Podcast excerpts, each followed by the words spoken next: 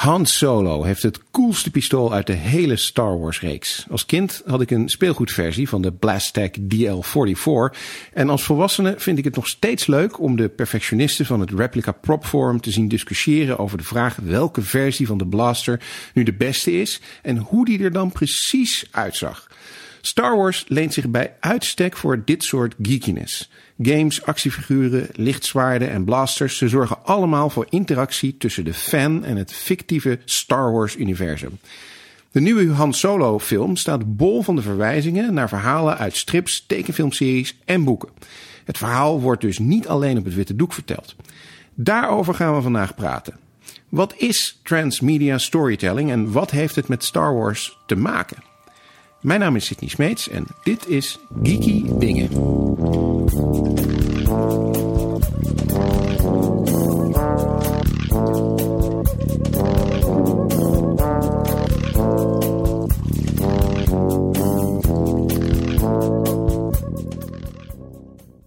Mijn naam is Linda Duits en mijn favoriete geeky Star Wars ding is het altaartje dat ik voor prinses Leia heb gemaakt toen Carrie Fisher overleed. Mijn naam is Tom Aalmoes en mijn favoriete geeky Star Wars ding is het Lego Brickhead figuurtje dat ik een tijdje terug gekocht heb. Want dat doet me denken aan de Lego van Star Wars waar ik vroeger mee speelde. Aww. Ja, ik heb mijn naam al gezegd, Sidney Smeets. En mijn favoriete Star Wars geeky ding is denk ik de Darth Vader helm die hier op de kast uh, staat. We hebben uh, deze uitzending ook een gast. Dan Kessler Forrest. Oh my god. De illustere man waar in iedere aflevering over gesproken wordt. Maar deze keer is hij er ook bij. Dan, heb jij een favoriet geeky Star Wars ding? Ja, dat heb ik.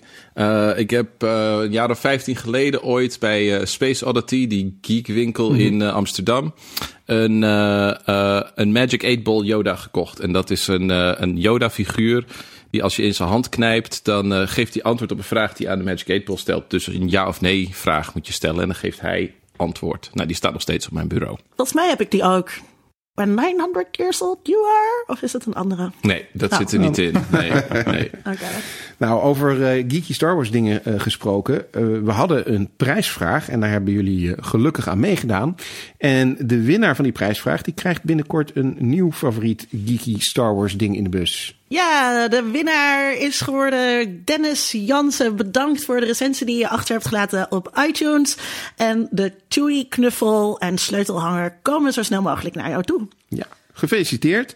Um, ik zei het al, we hebben Dan Hassler Forrest uh, uh, in de uitzending. En we gaan straks met hem verder praten over Star Wars en Solo. En het boek dat uh, hij samen met anderen over transmedia storytelling schreef. Hij heeft het eigenlijk de redactie ervan gedaan en anderen hebben het geschreven. Ik zie hem al knikken.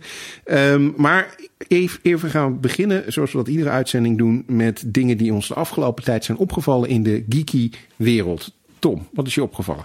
Um, ik heb het eerste boek van Aafke Romein gelezen, Concept M. Uh, en dat is een soort van sci-fi. Ik weet niet of ik het per se als sci-fi zou categoriseren. Het komt wel in de buurt. Um, het speelt zich af in een Nederland waar een uh, soort mysterieuze ziekte is. Uh, het heet kleurloosheid. Um, en steeds meer van de bevolking wordt ziek. Mm -hmm. um, en er wordt dan ook ondertussen wordt er een soort van politieke spanningen beginnen te ontstaan tussen mensen die dan toch zitten van oh, misschien moeten die kleurlozen, moeten we daar een oplossing of zo voor vinden. Uh, en het is een heel ongemakkelijk boek. Um, en het is heel goed geschreven. Uh, en het was heel erg leuk.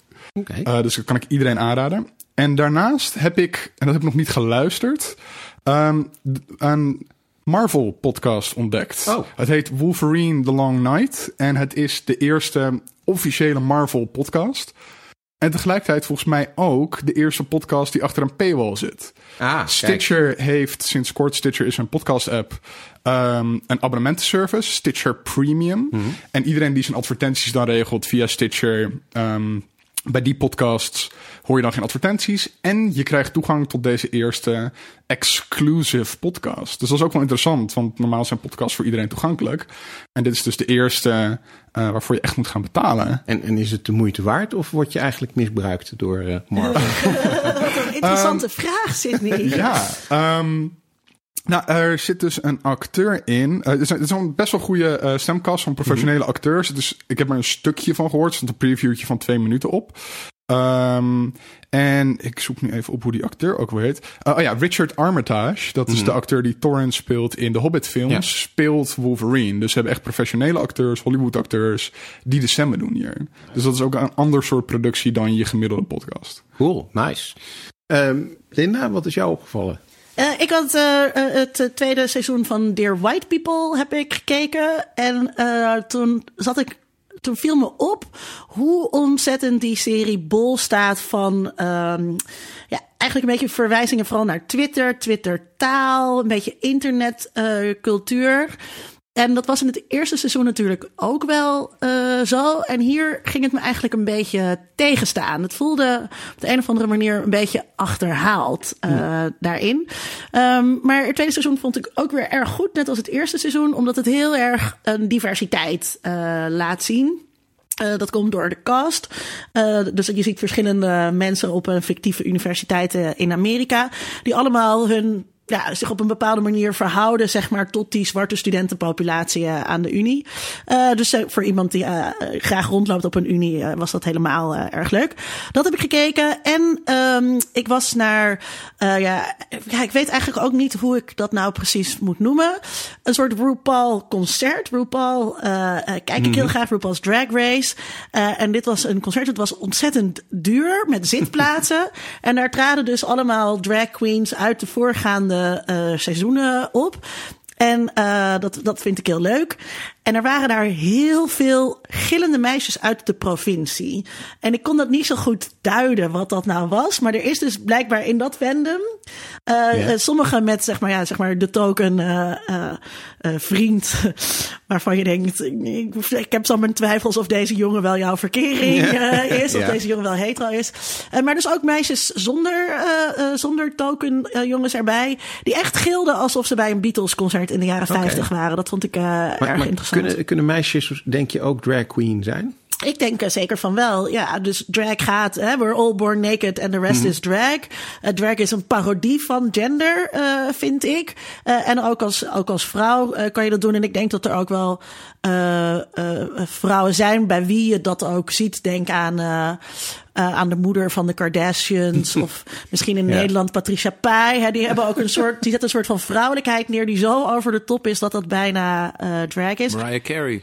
Mariah Carey. Inmiddels. Ja. Ja. Er is natuurlijk ook een hele discussie geweest binnen het RuPaul-fandom... of je als eh, eh, transgender vrouw deel mag nemen eh, aan de show. RuPaul heeft nogal Ja. een aantal ehm, Ja, vrij Hij, opmerkingen hij vindt gemaakt. van niet, geloof ik, hè? Ja, maar dus in, het, in seizoen 9 zit Peppermint en die komt uit de kast als, eh, als transvrouw. Eh, en daar wordt dan heel, dat wordt dan heel erg omhelst en zo, omdat RuPaul ook wel een beetje moet, eh, Ja. eh, denk ik. Ja, vind jij dat ook, dat, dat iedereen drag moet kunnen doen? Zeker, iedereen moet drag kunnen doen. Ehm, je hebt natuurlijk ook drag kings. Hè? Dat zijn meisjes die zich als jongens verkleden. En zelf zit ik regelmatig in de wereld van de cosplay. Zelf verkleed ik me dan niet, maar ik maak wel heel veel foto's van mensen op conventions die cosplay doen. En daar is ook een term voor crossplay. Dus dat zijn jongens die als meisjes verkleed gaan en meisjes die als jongens verkleed gaan. Dat is ook een vorm van drag natuurlijk. Ehm, ja, ik vind het fantastisch. Ik vind dat iedereen dat vooral moet doen als hij dat leuk vindt om te doen. Eh, en het ziet er vaak ook ontzettend goed uit. Ja, dat ook. Dan, eh, heb jij nog geeky dingen gelezen of gezien de laatste tijd? Ja, ja, ik heb net afgelopen week een eh Chinese science fiction roman gelezen. Mijn eerste Chinese, nee niet alleen mijn eerste Chine- Chinese science fiction roman, volgens mij is het de eerste Chinese roman die ik ooit heb gelezen. Ja. In het Engels dan wel. Uh, je en dat is niet zo. Nee, nee, nee, nee, nee, dat, eh, daar ben ik nog niet. Ehm, ik ben een beetje, ik- ja, het is een beetje late to the party. Ik, volgens mij kwam ik hem pas tegen toen ik las dat, die, eh, dat er een grote verfilming aankomt eh, in, in China. Eh, het is een gigantische bestseller geweest. Ehm, het is deel 1 van een trilogie van de schrijver Cixin Liu.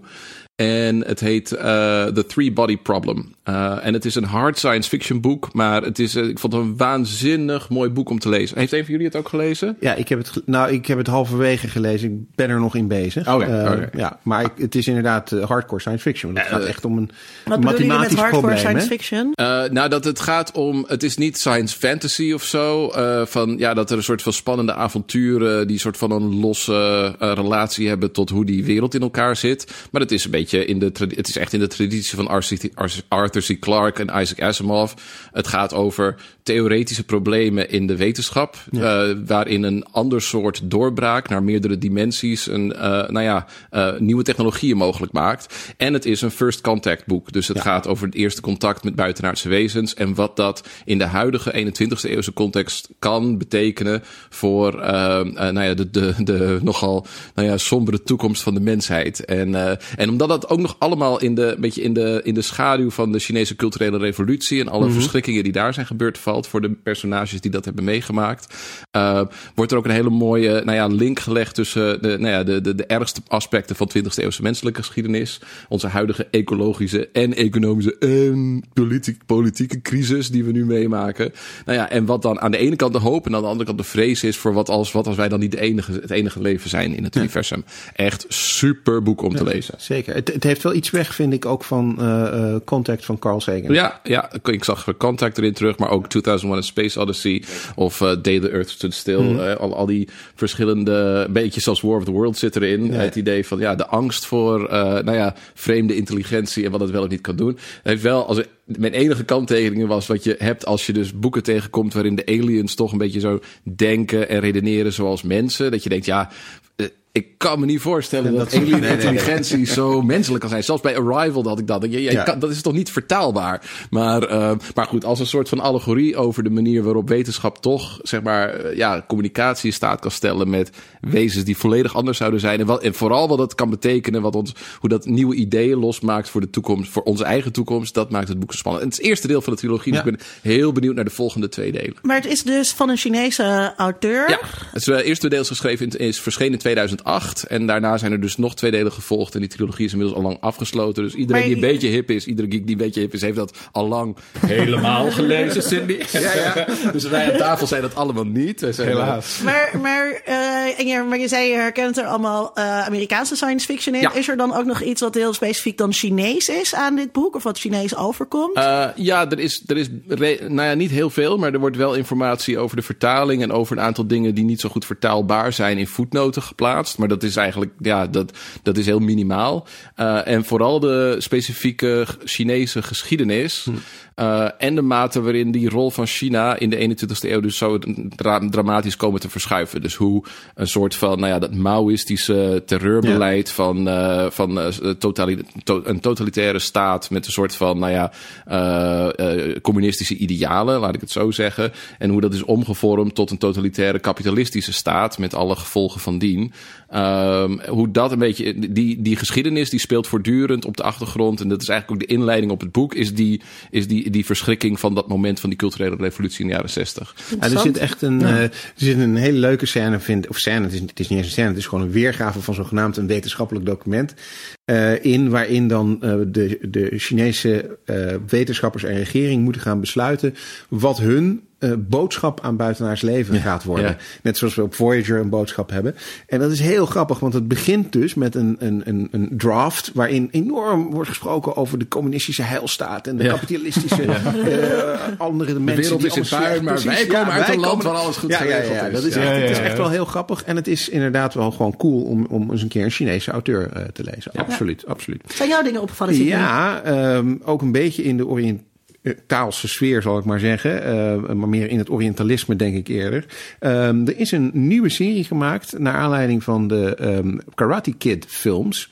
En we kregen daar zelfs een vraag van een luisteraar over. Die uh, zei van, nou, hebben jullie die serie al gekeken? Ja, uh, ook hier heb ik me weer opgeofferd. Ik heb de serie gekeken. Het heet Cobra Kai. En Cobra Kai was de naam van de dojo waar de slechterik uit Karate Kid uh, les gaf. Mm -hmm. En waar uiteindelijk een van zijn studenten probeerde om uh, um, Daniel uh, LaRusso, de, de, de, de held van de film, om die te verslaan. En dat lukte niet uiteraard, want hij deed zijn crane move, waardoor hij won. Ah, spoiler. ja, precies. nou ja, de film, de film is geloof ik 30 jaar oud, dus het mag geloof ik wel.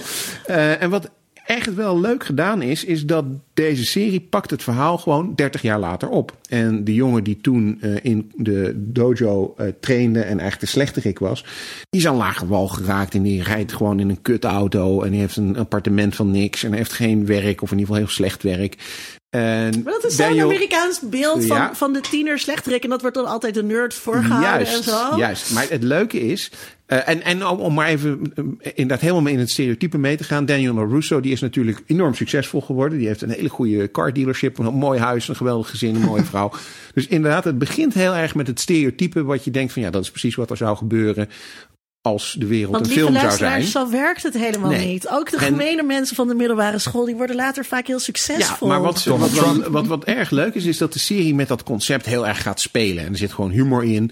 Eh, ze hebben ook wel door natuurlijk dat die, eh, die, die bad guy, als je hem zo zou laten, natuurlijk de- ongeveer de meest alt-rechtse vreselijke figuur is die je zou kunnen bedenken. Nou, dat eh, blijkt hij uiteindelijk toch niet te zijn. En eh, nou, heel kort samen te vatten, hij besluit om de Cobra Kai dojo weer opnieuw te openen. En eh, om eigenlijk de geeks en de nerds van, eh, van nu daar les te gaan geven, zodat ze zich wat zelfverzekerder kunnen voelen in Dus de het is wereld. dodgeball, maar dan met karate. Ja, precies. Maar eh, met karate inderdaad. Het Ehm, is wel een hele leuke film. het is- wel. Heel leuk.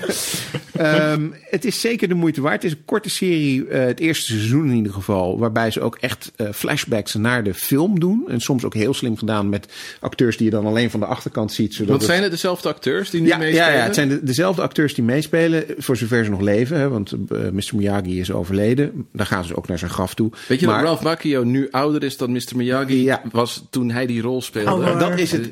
Ja, ja, ja, ja, ja. Voor mensen die boven de 40 zijn, dan voel je nu dus Het is, heel oud. nou ja, dat is dus het, eh, het, het, het belangrijkste, eh, als je het een minpunt kan noemen aan de serie. Je gaat je heel oud voelen. Want Ralph Macchio, waar ik als eh, En tiener... niet als je eh, 20 bent, dan maakt het... Nee, precies, precies. precies. Maar waar ik als, eh, als tiener een enorme crush op, eh, op had, wie Ik niet, ook, ja. eh, die is nu gewoon echt oud geworden. Maar is hij mooi oud geworden? Ja, ik vind van niet. Oké, maar kijken. goed, het, is een leuke serie. Niet al te lang. Je kunt hem in, een, in een weekend makkelijk kijken. Nou, een ander ding wat ik nog gekeken heb was een documentaire serie op, op Netflix. Making Fun, the Funko Story. Voor wie het niet weet, Funko is een bedrijf dat allemaal popcultuur... eh, poppetjes maakt. Pops worden ze ook eh, genoemd. Zijn Oh, die met die grote Ja, een soort van Ja, maar die niet. Ik heb die hele rage nooit eh, begrepen. Ik heb toevallig wel één zo'n ding hier staan, maar dat is. Het heeft een heel andere reden. Maar eigenlijk heb ik het nooit begrepen. Mensen gaan daar nachtenlang voor in de rij liggen om de nieuwe eh, Funko Pop eh, te kunnen Ik heb kopen. een Funko Pork besteld Kijk, laatst nou ja. Amazon. En Dat is, Dat ik heb er geen wel- één, maar ik wilde wel ja. een Funko Pork om de een of Nou andere ja, het is dus een enorm succes. En deze documentaire die laat een beetje zien hoe dat bedrijf nou eigenlijk eh, er gekomen is. En hoe het succes ontstaan is. En dat is heel leuk eh, om te zien. Ook als je helemaal niks met Funko eh, verder hebt.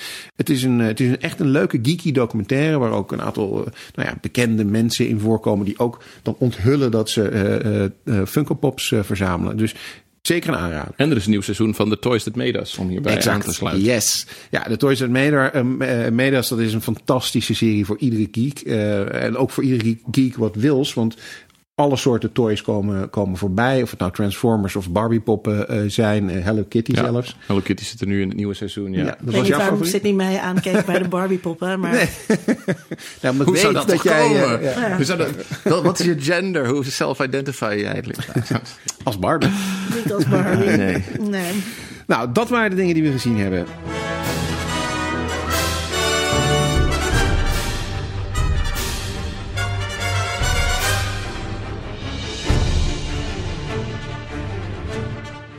Op dit moment draait Solo een Star Wars story in de bioscoop. Ehm, we hebben de vorige aflevering al een kleine spoilervrije recensie gegeven. In deze aflevering gaan we spoilers laten horen. Eh, het is niet zo, denk ik, dat we de hele film van A tot Z gaan Maar doornemen. Kan want- je, kan je deze film eigenlijk eh, spoileren? Want Goeie vraag. Iedereen weet, als je niet weet zeg maar, wat er gaat gebeuren, als je echt benieuwd bent of Han Solo de Castle Run kan doen.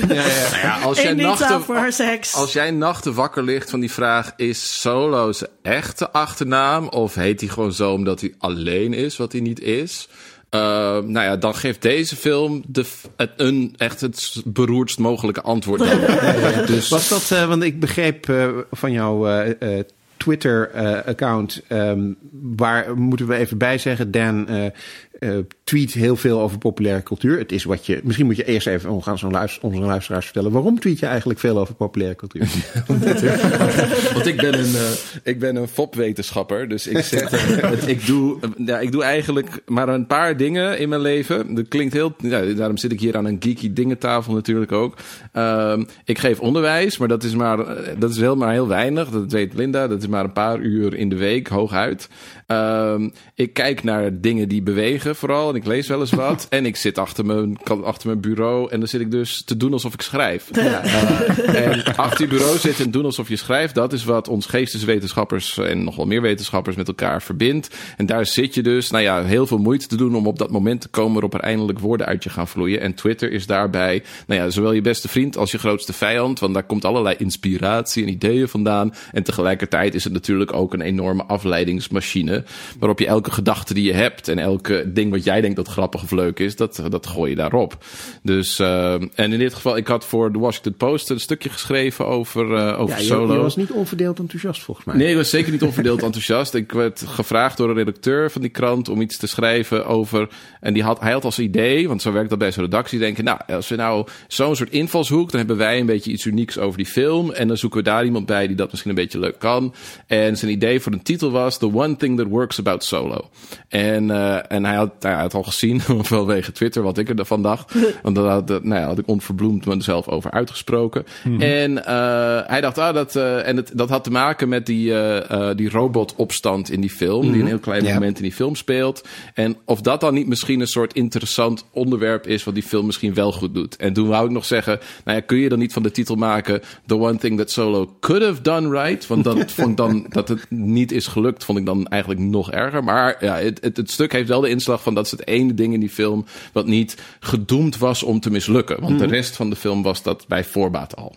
Ja, en he, je zegt op voor, of, uh, op, bij voorbaat al gedoemd om te mislukken. Ja. Um, ik vond het wel een leuke film. Maar waarom bij voorbaat al? Ja. Waarom bij voorbaat? Nou, laat ik uitleggen. Die, um, uh, Star Wars is nu van Disney en Disney wil wat zij al hebben met Marvel. En dat is een uh, losjes geserialiseerd, eindeloos uitbreidbaar weer, nou ja, verhaalwereld. Narratief universum wilde ik zeggen, maar een mm. grote verhaalwereld. Uh, waarin je dus uh, aan de ene kant zeg maar ge, verhalen kan hebben. Dus dat je Black Panther en straks Black Panther 2 en 3 en zo. En je hebt Iron Man 1, 2 en 3 gehad en, en, en Captain America nou, enzovoort. maar dat, die, die hoeven niet niet allemaal per se heel nauw met elkaar verbonden te zijn. Je kan ook zomaar ineens een Guardians of the Galaxy er tussendoor gooien. En misschien ergens op een bepaald moment raken die verhalen elkaar weer mm -hmm. eventjes. En dan ja. gaan ze allemaal weer hun eigen weg. Uh, dus over een paar weken kunnen we, een paar weken kunnen we Ant-Man en the Wasp gaan ja. kijken. En dan hoef je niet eens per se Ant-Man voor te hebben gezien. En je hoeft zeker niet Infinity War voor, de, voor te hebben gezien. Maar er worden wel een paar minimale linkjes gelegd. Uh, en dat is iets waar de, in de geschiedenis van Star Wars, wat al veel is gebeurd in allerlei verschillende media, maar niet zo met film. En nu is Star Wars dus ook van Disney. En nu willen zij datzelfde met film. Dus dat je minstens één keer per jaar een Star Wars film mm -hmm. krijgt. Um, uh, en dat dat verhalen zijn die niet per se een onderdeel zijn van de, de, de, de centrale sage. Die tot nu toe over de Skywalker-familie is geweest. De genummerde versies. De genummerde ja. films. Ja, de, de, ja, fan wordt vaak de saga-entries genoemd. En dan heb je daarnaast nu dus uh, nou ja, Star Wars Stories. Waarvan Rogue One de eerste was. En dat is een poging om dus iets te doen waarbij ze een soort van, nou ja, met misschien een andere stijl. Met uh, verhalen die niet per se heel erg nauw verbonden zijn erin. Die zijn hele uithoeken van die, van die wereld af kunnen spelen enzovoort. En uh, ik denk dat dat uiteindelijk wel een vruchtbaar idee is. En ook de enige manier om Star Wars uh, niet dood te laten gaan. Mm -hmm. Wat nu langzamerhand uh, begint te gebeuren. maar ze zijn te bang. ze zijn te bang om iets te doen wat niet direct meteen met al die eerdere Star Wars poppetjes te maken heeft. Ja. En daarmee verzakken ze in, de, in het prequel moeras opnieuw. door verhalen te vertellen die geen nou ja, bestaansrecht hebben. Mm -hmm. door, en door, door antwoorden te verzinnen op vragen die letterlijk niemand heeft. Dus ja, want je kan die blaster zo mooi vinden als je wil, maar hoe hij die heeft gekregen, dat, dat is geen vraag waar je een zinnig antwoord op mm wil. Dat is wat Indiana Jones The Last Crusade in een kwartier, het begin van die film liet zien. Dat, dat, dat kun je als grapje doen aan het mm -hmm. begin van de film. Maar daar kun je niet hele film, hele film over opbouwen. En dat kun je al helemaal niet in een context waarin je minder dan zes maanden vaak tussen die verschillende films hebt. Want dan is Star Wars geen event meer. Dan is het gewoon nou ja, een Netflix-film. Dat had solo ook moeten zijn. Maar Maar dat vond, dat, ik vond het dus. Ik had hele lage verwachtingen. Ook omdat ik eh Han Solo verder niet zo'n heel interessant personage vind. Ja. Eh, ik, had, ik had gedacht, waar we het volgens mij eerder over gehad hebben, dat het heel lastig zou zijn om eh, dat tot een, interessant, een, een interessante verhaalboog voor dat personage eh, te maken. Eh, daar vond ik dat ze daar wel goed in zijn geslaagd. En Nee, voor mij ho- hoezo? is het. Wacht, je hoezo? Nee, nee, daar moet je onderbreken. Nee, nee, want je hebt het over verhaalboog. Nee, nee, want die verhaalboog, dat is juist de crux. Als dit een prequel is over Han Solo, Ja. dan, dan gaat het dus om hoe is Han Solo Han Solo geworden? Ja. Verandert hij in die film? Nou, ik ga toch even mijn verhaal, mijn verhaal afmaken. Ja, ja, want nee, want voor mij, want daar haakte ik erop in. Voor mij is dit dus gewoon een soort tussendoorfilm. Hè, dus hij staat los van die genummerde versies. En het is aardig om naar de bioscoop te gaan. En dan is het fijn om die karakters te zien. En een aantal herkenbare Star Wars dingen eh, te hebben. En het is gewoon. Het is een soort tussendoortje. Ja, maar het dat- is maar niet dat het is- event wat, wat de genummerde Star Wars Maar daar moeten we zijn. Geen genoegen mee nemen. Dit, daar moeten we geen genoegen mee nemen. Sorry, Linda. Dat, dan leggen we de lat gewoon veel, veel te laag. Nou ja, dit is een, zo? dit is Want- Mhm. een film waar miljoenen in worden gestoken. Waar ontzettend veel talent in zit. En die film, die, hij geeft geen antwoord op vragen. Han Solo verandert niet. En hij wordt is zelfs nog erger. Eh, ehm, hij begint als degene die we kennen als Han Solo. En hij eindigt ook als degene die we kennen als Han Solo. Alleen dan minder zo. Want hij geeft al zijn geld aan de Rebellion. Als je nou een prequel over, zelfs een nikserig filmpje over Han Solo gaat maken. Heb dan in ieder geval het lef om te zeggen van. Dit is in ieder geval een beetje het verhaal over hoe Han Solo van een soort Luke Skywalker-achtige idealistische jonge man. Beetje onschuldig, beetje naïef en zo. Hoe hij een beetje een cynische, knorrige man werd. Die vervolgens werd geredeemd toen hij op het laatste moment toch nog Luke Skywalker en de Rebellion te hulp Maar- Dus niet degene die het alleen maar om het geld gaat. En dat is hij hier helemaal niet eens Maar daar staat tegenover dat, dat eh, dit de eerste van drie films worden. Ja, dit. ja Dus dat dit- is, dus dat- maakt het nog erger. ik, ik, ik, snap, ik snap dat je daar zo op reageert. Maar inderdaad, die karakterboog hoeft niet in deze film te zitten. We hoeven niet de Nee, verbittering van eh, Solo te zien Dat in hoeft deze niet. ene film. Maar geef ons echt willekeurig wie dan ook, behalve een van de hoofdpersonages van die eerste films, om een tussendoor leuk filmpje te hebben. Ja, Als maar- deze film had geheten Jan Joris van de planeet Had niemand hem gekeken? Waarom niet? Waarom niet? ik denk dat er dan minder interesse voor was Mensen gingen naar Guardians of the Galaxy en masse. Terwijl niemand die Guardians True, kende. true. Die zeiden alleen, ik weet dat dit zich afspeelt in dat Marvel-brand. Dat het, en, en die film die wist ook, die had, wat, wat Kevin, je kan kritische dingen over Kevin Feige zeggen. En dat ben ik ook niet bang om het te doen. Maar hij snapt wel van af en toe, je moet, je moet variatie inbrengen Ja. in het aanbod wat je levert. En dat, die variatie die ontbreekt hier gewoon volledig. En daarom zie je precies ook in de omzet dat Star Wars datgene levert waar geeks op zitten te wachten. Die zeggen, ik vind het heerlijk om twee uur zo in het Star Wars universum me nikserig een beetje naar die dingen te kijken en allemaal fanservice op me af te gevuurd te krijgen zonder dat er wezenlijk iets gebeurt. En de rest blijft gewoon lekker thuis. Maar is, er- is er een verschil tussen. eh, want eh, hè, je hebt van de ene kant zeg je van nou ja, eh, deze film beantwoordt vragen die ik helemaal niet eh, gesteld had. En die ik ook eigenlijk waar ik ook geen antwoord op had willen weten. ja, de slechtste soort fanfiction die je kan voorstellen. Van ja. de andere kant zit de film ook eh, bol, of staat bol, met allemaal verwijzingen naar eh, comics, games, boeken. Ja. Je kunt dat fanservice noemen. Ja, een van onze, onze luisteraars, Wesley van Wensen, je hebt hem ook. Ja, Wesley, ja, die heeft een heel leuk die heeft een fantastische lijst gemaakt met alle verwijzingen in, in Star Wars of in Solo Star Wars Story naar eerdere films, eerdere boeken, et cetera, et cetera. Dus hartstikke leuk eh, om te lezen. Is dat dan ook een onderdeel wat je helemaal niet aanspreekt? Nee, helemaal niet. Nee? Dat is. ik- Maar ik ben, ik ben he- helemaal niet zo'n soort geek. Ik ben de geek die leest. Of die eh, eh, op het moment dat je dus. eh, dat Han Solo wordt geïntroduceerd in de eerste Star Wars film. eh, die later een New Hope is genoemd. eh, die zal ik. ja, dat, ehm, eh, als, hij, als, als hij wordt geïntroduceerd in die cowboy bar. en, en, Hans, en Harrison Ford komt daar binnenlopen met zijn pistool aan zijn, aan zijn, eh, aan, zijn been. En ze zeggen: Oeh, dat is die guy die de, de Kessel Run in, in minder dan 12 parsecs. Die film is beter door het feit dat wij geen idee hebben wat dat is. maar dat het in die wereld cool Ja. is. Net als dat, als, als Luke zegt dat hij op een wombat heeft gevuurd vanaf zijn Mhm. ding. dat we nooit een wombat hebben gezien. Want dat prikkelt je verbeelding. En als je vervolgens. dit deden de prequels ook al zo venijnig fout. die gingen de hele hele tijd ervoor zorgen dat in die films al die dingen uit die eerdere films op de een of andere manier weer terugkwamen. Dus C-3PO was niet zomaar een robot die toevallig aan boord van dat schip was, maar die was door Anakin Skywalker gebouwd. En in Rogue One, ook van die dingen die Rogue One fout doet, als, uh, als ze over die planeet, als Jin Urso over die, uh, die uh, moslimplaneet heen loopt, ja, ja. om zo maar te zeggen, dan komt ze die twee jongens tegen die later in, in de bar, bar terugkomen. Ja. Al, het zijn allemaal dingen die fanservice geven, zodat mensen die die films uit hun hoofd kennen kunnen roepen, oeh, oeh dat ken ik, dat ken ik.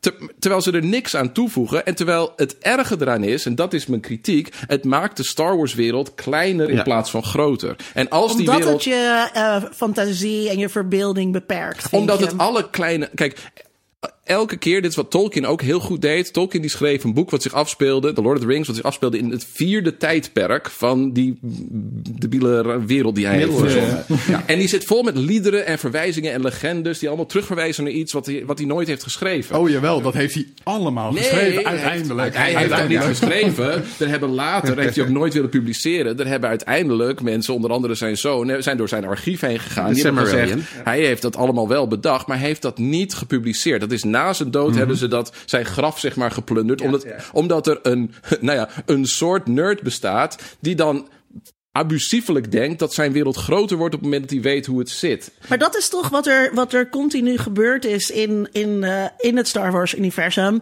Maar dan niet met films, maar met de romans en met de stripboeken.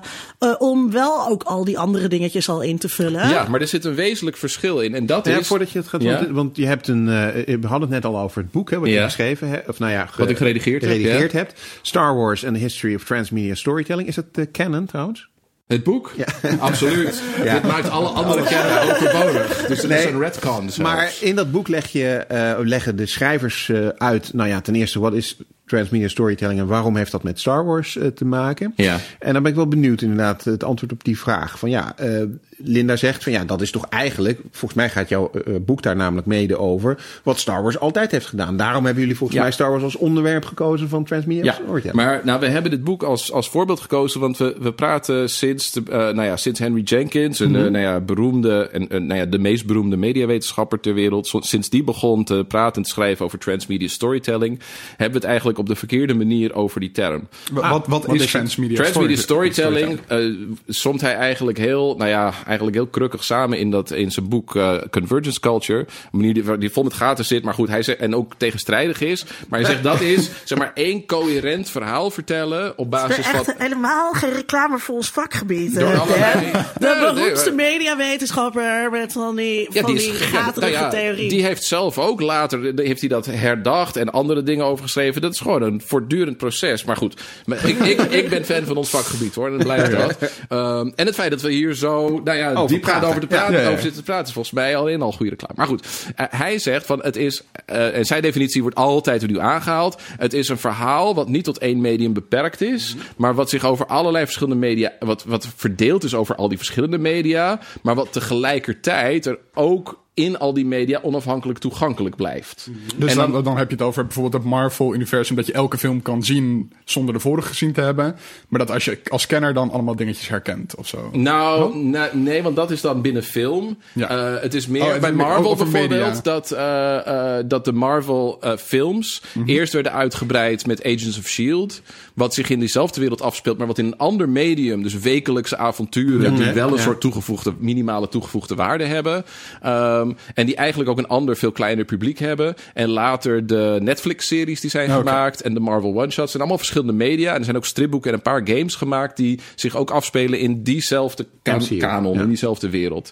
Ehm, en, maar zijn voorbeeld is eigenlijk veel ouder en dat was de Matrix, waarbij je dan drie films Hmm. had. En in die films zaten eigenlijk een soort gaten. En die gaten die kon je alleen maar opvullen door stripboeken te lezen en DVD te kopen en een game te spelen. Dus je moest eigenlijk naar allerlei verschillende media gaan om dat te doen.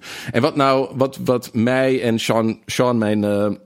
Mede-samensteller van dit boek eh, zo leuk vonden aan toen we bezig gingen met de, die 40-jarige geschiedenis van Star Wars, is dat eh, die gedachte dat je eigenlijk op een hele top-down, hele systematische manier een wereld bedenkt en dat je die vervolgens al die details kloppend gaat proberen te maken, dat als je kijkt naar hoe dat in de geschiedenis van Star Wars is gegaan, dat het helemaal niet op die manier is gegaan. Nee. Het is juist altijd heel provisorisch, heel erg aan het uitproberen. Het eerste, echt, het is een heel leuk voorbeeld, is het eerste soort van transmedia voorbeeld van Star Wars.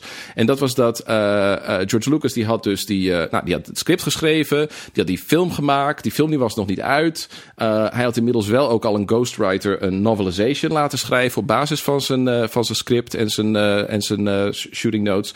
En toen dacht hij, ja, ik heb nu zoveel tijd en energie in deze ellende geïnvesteerd. Het is heel een heel riskante film en waarschijnlijk gaat hij floppen. Maar ik wil er toch in ieder geval nog één film uit krijgen. En ehm, waarschijnlijk lukt het niet om daar weer zo'nzelfde budget voor rond te krijgen. Dus hij heeft diezelfde eh, schrijver, Alan Dean Foster, heeft hij gevraagd om een, om een sequel te schrijven op Star Wars. Eh, en die als roman te publiceren. Eh, Splin- Splinter of the Mind. die, heette, die, die werd genoemd Splinter of the Mind's Eye. Han Solo komt daar niet in voor, want Harrison Ford had niet getekend voor, een, voor een vervolgfilm.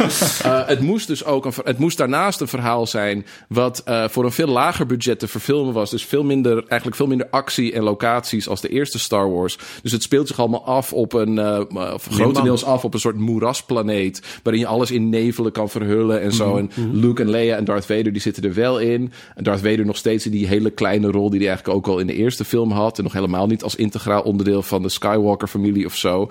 Ehm, en dat boek is een jaar na, eh, na Star Wars verschenen. Nadat Star Wars uitkwam verschenen. En werd ook weer een bestseller. En het is eigenlijk een, een sequel die, die geen sequel is. Nee. Maar hoe Want daarna- reageerden de fans dan op de daadwerkelijke sequel die dan daarna uitkwam? Nou, Waren ze dan fans- boos omdat dat, er dan een verschil in zat? In die tijd waren fans nog niet erop getraind dat alles met elkaar klopt en dat er encyclopedieën waren Nee, over ja, hoe nee. de Fusion Core in de, Star, in de Enterprise van Star Trek werkt en dat je daar handboeken voor hebt of zo. Het was gewoon, eh, het was zoiets als eh, tabletop role-playing Mhm. game, waarbij ja, verzin eens wat en probeer mee te doen. Maar vind je dan dat nu bijvoorbeeld met zo'n eh, solo, hè, dat, en, en ook met, met wat er nu aan gaat komen, want we krijgen een, een live-action televisieserie, we krijgen nog Ja, weer we krijgen een Boba Fett film, we krijgen een Lando. Calrissian film. We Iedereen krijgen een, eh, een. Star Wars land in eh, Disney. Ehm, dat daarmee de ruimte voor de eigen verbeelding van de fan eh, te klein wordt. Ja, volledig. Ja, volledig. Je, en, dat, en dat heeft gewoon te maken met de schaal waarop het gebeurt. Want je hebt inderdaad heel veel hele leuke voorbeelden van experimentele transmedia projecten. Videogames, ehm, eh, stripboeken, eh, eh, hoe heet het, romans, heel veel. En, en zelfs televisiespecials waarin, oh ja, hoe zouden de Wookiees nou kerst vieren, Ja. weet je wel? We verzinnen Life Day. wat. Ja. In de holiday special bijvoorbeeld. En daar, het maakte niet zoveel uit, want er was geen, er was geen fandom politie die de hele tijd zei: "Ja, dat kan allemaal niet, dat is niet onderdeel van de kanon. We gingen daar veel flexibeler mee om. Maar nu zijn aan de ene kant is dat fandom zo gegroeid dat daar een soort van, nou ja, bijna neurotische manier wordt opgelet van of alles wel klopt en of alles wel kan. Zo is ook, eh, de, dat is ook binnen Lucasfilm zo gegaan. Dat weten jullie ook. Er is een, een story bible gemaakt, omdat er een, omdat er een game soort Bible is. worden. Keeper of the Holocron heet, heet eh, ja, klopt. Dus voor al die dingen heb je nu een soort van, nou ja, een absolute encyclopedie van wat wel en niet zogenaamd gebeurd is in die Maar wereld. dat is denk ik veel kwalijker voor het beperken van die fantasie dan deze film. Dat deze, nou, Kijk, deze, en deze film is natuurlijk ook bedoeld voor eh, nieuwe publieken. Om, Ja. om zich te engageren met dat personage van Han Solo. Waarbij er nog steeds van allerlei andere dingen zijn eh, die je zelf kunt invullen. eh, wat, wat nog wel open blijft staan. Dus Ja, dat het, ja. dat Maar het, dan dat het dus- voor jou, zeg maar, hè, dat, dat jij had die beleving toen je Han Solo voor het eerst zag. En, en je dacht, oké, dat, is, dat is deze man. En dat is nu voor jou ingevuld. En dat is, dat is dan een beetje vervelend, want het komt misschien niet overeen. Terwijl ik denk, er zijn genoeg mensen die opnieuw betekenis gaan geven aan dit personage. Maar Eh, waarom moet het daarmee- dit personage zijn? Het, het, het gaat ook helemaal in tegen. Kijk, de, de kracht van Star Wars, van de eerste Star Wars film, zit in het feit dat George Lucas daar werkte met archetypen. Hij komt binnen en je weet meteen wie hij is. Ja, dus het Joseph Campbell idee van uh, de Ja, mannen ik ben niet zo Ja. fan van Joseph Campbell, maar dat, die heeft, dat zit wel op datzelfde spoor ongeveer. Dus, eh, want hij werkt gewoon met, hij, hij denkt, ja, iedereen heeft al die westerns en science fiction films gezien. Je snapt wie hij is. En je snapt vooral wie hij is, omdat je Luke Skywalker net hebt ontmoet. En wist je ook meteen, dat, is een onschuldige dat, jongen. Dat ben ik wel met je eens. Van waarom nou Han Solo? Dat had voor mij dus ook niet gehoeven. Want ik vind het dus niet zo'n interessant personage. Eh, Maar goed, voor sommige mensen ligt dat anders. Maar voor wie dan? Maar- Da- vertel me dat. Daar, want Nou, ik zat wat die film te kijken en ik dacht... wie is het publiek wat ze voor ogen hebben? Ze hebben dus, en voor de record, ze hebben de plank hier volledig mee mis. Dit is de eerste Star Wars flop, hè? Nou Solo. ja, Maar, ja, daar kun je maar nog over ik vind dat ze discussiëren. dus, hoe ze het gedaan hebben, vind ik het uiteindelijk best wel, best wel aardig eh, gedaan. Nou gedaan. dat ben ik met Linda eens. Hè, want de vraag inderdaad, voor wie is die bedoeld? Kijk, als je mij had gevraagd welke nieuwe Star Wars story wil je zien, dan had ik ook niet gezegd solo. Eh, dat, dat geldt denk ik voor bijna alle fans. Als je dat gevraagd had, dan hadden ze gezegd, nou nee, dat, dat hoeft wat mij betreft niet. Desalniettemin is het een hartstikke, wat mij betreft, hartstikke leuke actiefilm eh, geworden. En ik denk, dat ben ik wel met Linda eens. Zeker als je naar. En dat was ook met de prequels. Hè. Ik bedoel, je kunt een prequel-hater zijn of niet. Maar bijvoorbeeld mijn broertje, die is. Die is eh, Kun je dat ook niet zijn? ja, dat kun je zeker niet zijn. Kijk, mijn broertje bijvoorbeeld, die is 18 jaar jonger dan ik. Ja. En ik ben opgegroeid met de originele trilogie. Hij is opgegroeid met de prequels. Hij vindt dat fantastische films. Nou, maar En- joh, Nou- joh, joh, ik heb een zoon van 18 en die ziet ook dat Nee, maar het is, Ik ben- ik ook opgegroeid met shitty, het is shitty om mensen dat fandom te misgunnen. Nee, nee, nee, dat mogen ze doen. Ik zie gewoon, ik, als kijker zie ik het gewoon niet. En it's Ja. not for lack of trying. Ik denk elke keer, ik ga weer eens kijken. Als iemand die is opgegroeid met, en, en inmiddels zijn die prequels, die zijn nog ouder. Nou ja, maakt niet uit. Ja. Die zijn inmiddels best wel oud. Maar en ze proberen het vaak jij- genoeg. jij, jij bent ook een, een Ik ben opgegroeid met de prequels, inderdaad. Mijn eerste ervaring met Star Wars was episode 1. Ja. En dat was dan ook het idee op mijn basisschool. Nou, dat is de eerste Star Wars Ja. film. En toen kwamen we erachter, dat, dat er ging dan zo'n gerucht over Dat is niet de eerste. Nee, nee, nee, maar niet, niet, niet, dit is niet de eerste. Anakin, dat jongetje, Dat wordt Darth. dat wordt Darth Vader. en dan zo, nee. Wat? Nee, dus, dat wel, dus we, we leefden daar wel een soort van in mee. En ik ben er wel ook echt mee opgegroeid dat, dat de eerste film die 12 plus was die ik in de bioscoop heb gezien, Ja, ja. was episode 2. En dat was helemaal hyped. Uh, maar wat nu je- vind ik ze niet zo goed meer. Nee, maar zou wat je niet mee moet gaan kijken voor- later. voordat je eh, begint, met de- wat je niet moet vergeten is inderdaad, er, er is dus voor iedere eh, nieuwe generatie fans een nieuw instapmoment. Ja, En ehm, nou ja, net zoals dat de prequels was voor eh, een bepaalde generatie, is dat voor sommige mensen is dat Han Solo of Solo Star Wars Story. Het zit ook die, die, die, die, dat bewustzijn, dat zit volgens mij bij Disney wel, wel goed. Want als je kijkt naar bijvoorbeeld die Marvel films, dan zie je Spider-Man die een paar keer een grapje maakt over van oké, die hele oude film, Empire Strikes Back.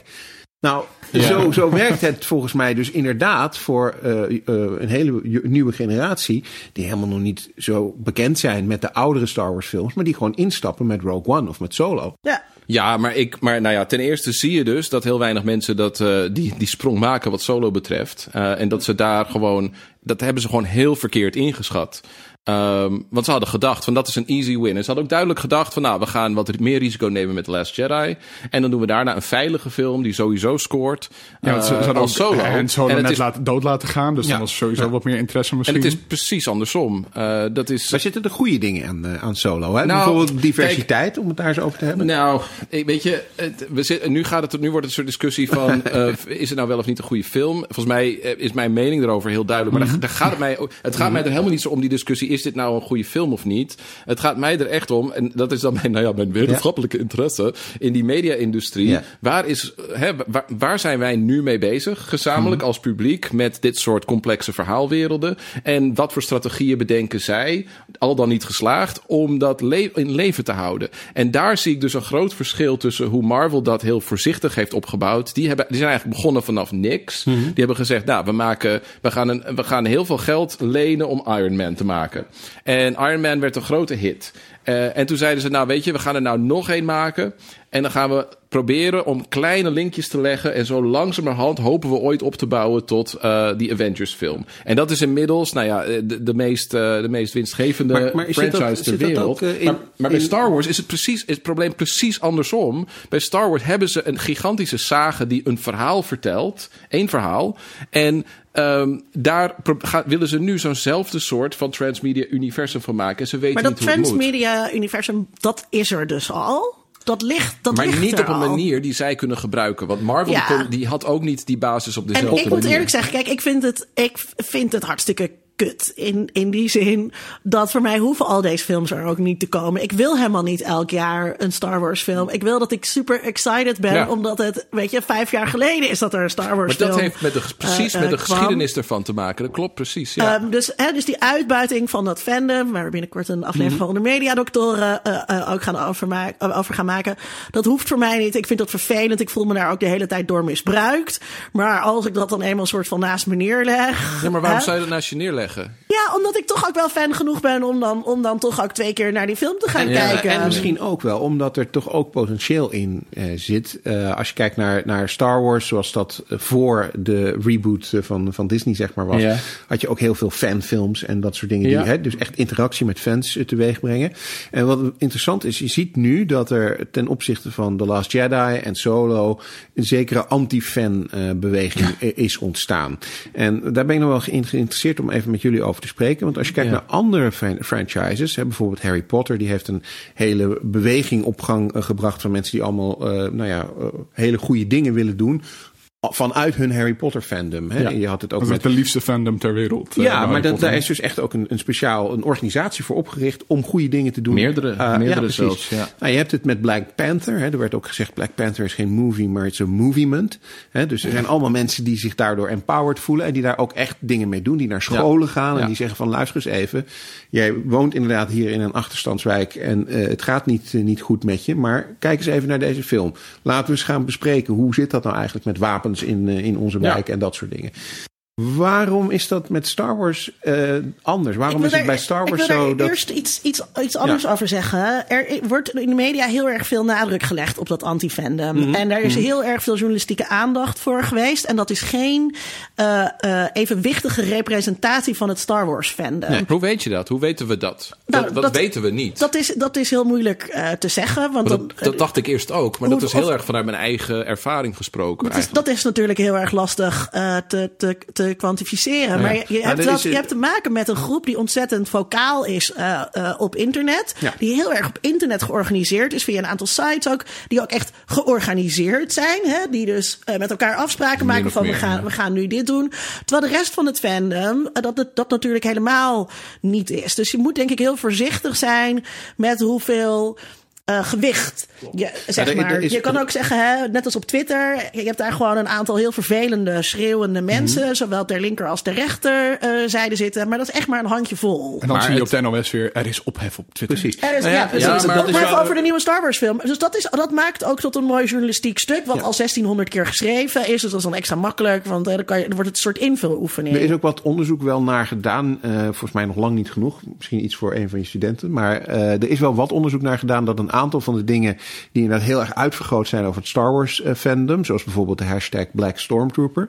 eh, die gekaapt is door alt-rechts. En er is onderzoek naar gedaan dat die hashtag eigenlijk al lang voordat de Last Jedi in de bioscoop kwam, bestond. Ja, dat maar dat onderzoek is, sorry hoor, maar dat onderzoek is gedaan door mensen die zelf fan zijn en die zich storen aan het feit dat hun fandom ge, ge- ja, gechargeerd wordt. wordt. gekaapt wordt door mensen waarvan, waarvan ze dat onprettig vinden om ermee te worden geassocieerd. Mhm. Eh, en ik was in het begin ook, omdat ik altijd Star Wars ja, op een hele onschuldige en plezierige manier heb meegemaakt, omdat geen van mijn vrienden nazi's zijn die wel Star Wars fans zijn, heb ik daar eh, heb ik daar ook, ben ik daar ook ja, erg eh, nou ja, twijfelend over geweest. Ik merk wel eh, dat op het moment dat je op internet begeeft met een mening hierover. En dan heb ik aardig wat vrienden in Amerika die, film, die professionele filmrecensent zijn. Nou, mijn vriend Walter Chow, die schrijft voor een, nou ja, echt een geeky website, filmfreakcentral.net. En, en moet je eens opzoeken trouwens, een waanzinnige site waarin popcultuur gewoon wel heel kritisch wordt beschouwd, maar ook wel heel enthousiast. Eh, en hij schreef een 1 sterren review van Solo. En die verscheen een week voordat die film uitkwam. Nou, ze moesten de site op een gegeven moment stilleggen. Omdat hij zoveel hate, eh, hate comments kreeg. Ik heb want, zelf... want, want, want, want het moest beter zijn. Nee, het was gewoon... Hoe jij haat films. Hoe durf je dit te zeggen? Je moet dood. Het, eh, Hoe durf je überhaupt te Star spreken? Wars. Jij haat Star Wars. Je bent afbetaald om, om Star Wars af te branden. eh, Want het is bij die groep nooit goed, namelijk. Nee, maar dat, dat is, heel- dat is dat is- belangrijk om te constateren. Dus ik weet, ik heb niet zo gevolgd wat nu de reacties zijn op, eh, op Solo. Nou ja, ik kan wel zeggen, toen mijn stuk... Ik heb één keer... Ik weet wel dat de gouden regel van het internet is... don't read the comments. Maar als je zelf dan... Dit was mijn eerste stuk voor de Washington Post. Dus ik Ja, ik vond heb het ook wel spannend. En ik ben Eh, dus... Ik heb twintig minuten nadat het artikel verscheen... ben ik gaan kijken, zijn er comments? En er waren echt heel veel. En ze waren allemaal heel boos. Het waren Ja. allemaal hele boze mensen... die allemaal zeiden... zie je wel, cultuurtheorie is gelul. Wat een oeverloos gelul. Mijn toaster heeft ook geen, is ook geen slaaf. Uh, uh, ga terug, je bent een kak, weet je wel. Je bent, je bent nou ja, die, die, die, nou ja, die woede, die is sterker aanwezig dan dat bijvoorbeeld, nou ja, uh, onderzoeken zoals die je aanhaalt, die, die proberen dat ergens weer te, Te minimaliseren. Het is heel sterk aanwezig. En dan ben ik nog een witte man die zich uit op Twitter, maar ik heb zwarte vriendinnen in Amerika die op het moment dat zij iets zeggen over Star Wars, nou dan, dan valt het echt, dan ga je, gaan ze echt los. Je, je had het over je, je toaster. Hè? Om, om even toch eh, dat karakter van LI eh, aan te grijpen bij, bij Solo. Dat is de robot. Mag ik nog even, nee, ik wil even, Oh, sorry. ik wil eerst Ja, nog even terug, want, Ja? want we hebben het in de vorige uitzending. eh, eh, heeft Michael het erover gehad, eh, over Solo. En toen was de film nog niet uit. Hoe zijn dan nu de reacties? Tom, jij zit op, op, op internet. Ja, ik, ik denk dat ik daar niet alleen in ben. Ehm, nee, ik heb van tevoren wel heel veel van die, die Soilo-dingen voorbij zien komen. Ik moet zeggen dat ik er niet, niet veel naar gekeken heb. Maar ik heb het niet gezien nadat hij uitgekomen is. Omdat, en ik denk zeker met The Last Jedi in het achterhoofd... ehm, is Solo veel meer mainstream, normaal, gangbaar. Dus Maar van ik- tevoren zat, zat iedereen. "Eh, oh, we zullen wel weer van alles door ons Dus op tot het moment dat geduwd hij, dat krijgen. uitkomt, is het gewoon... Terwijl dat niet in die film zit. Nou en, ja. dan, en dan, loopt het ook inderdaad gewoon weer leeg. Nou, nee, dat is niet mijn Nee? ervaring. Want ik ben wel, ik heb na, afle- na aanleiding van jullie uitzending van vorige week. Waarin het ging onder andere over dat eh, YouTube-kanaal waar Michael het over had. Ben ik dus wat afleveringen van die YouTuber gaan kijken. Nou, ik schrok mijn hoedje. Wat, een, eh, wat een echt vrouwenhatend alt-right gelul was dat. De, de illustrator van Jordan Peterson. Ja, ja, ja, precies. Ehm, en via hem ben ik een aantal andere van dat soort feeds gaan kijken. Die dus allemaal en gaan volgen een weekje. Van wat, want dat, nou ja, en dan, dan merk je van ja, YouTube is eh, het medium van de jeugd of zo. En ook het medium van de woede. Ik, ik zit er heel veel op. Daar gaan die dingen, die komen omhoog in het algoritme. Die, nou, hoe, hoe bozer en hoe... eh, Zeynep Tufekci heeft daar prachtig over geschreven. Ja. Over de radicalisering eh, die inherent zit in het YouTube-algoritme. En daar zie je dat eh, die, die haat voor eh, nou ja, het feit dat er dus een vrouw aan het hoofd staat van, de, van hun meest geliefde en dus inmiddels ook meest gehate franchise, Ruining Star Wars, How Kathleen Kennedy Ruined Star Wars. Ze zou gestenigd, verkracht, kapot gemaakt moeten worden enzovoort. Ook naar aanleiding van Solo. Ook naar aanleiding van Solo, want, Want in wat Solo... is er dan mis in Solo? In Solo heb je dan, eh, nou ja, je, eh, eh, Solo zelf is een kak die zich makkelijk ma- laat manipuleren door allemaal vrouwen. Je hebt dan, op het moment dat je op, op deze manier, en The Last Jedi heeft op dat, in dat opzicht een ontzettend radicaliserende werking gehad, die natuurlijk al is begonnen met de Black Stormtrooper die met die eerste Ja, ja. trailer van The Force Awakens kwam. Eh, dat is steeds verder gewoekerd, die met de, vaak ook met de hashtag niet alleen maar Black Stormtrooper, maar White Genocide met name. ja. En boycott Star Wars. En die is gekoppeld in die incel, alt-right, eh, Red eh, pill. de white gen... Och, jongen.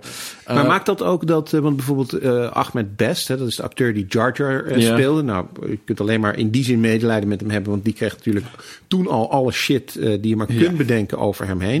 Heeft ook een aantal keren hele mooie eh, analyses van gegeven dat dat eigenlijk toch ook vrij racistisch was om Jar Jar te zien als een soort stereotype van een zwarte man. Want het is een alien die eigenlijk... een soort ja, pigeon Engels Ja, spreekt. precies. Ja, ja, ja. Ehm, maar goed, hij heeft daar ook wel wat kritiek gegeven op The Last Jedi. eh, over dat hij vindt dat bijvoorbeeld de eh, representatie van gekleurde mensen, vrouwen, maar vooral in zijn geval gekleurde mensen, nog niet goed zit in die film. Eh, dus hè, precies het tegenovergestelde van wat de alt-right eigenlijk zegt.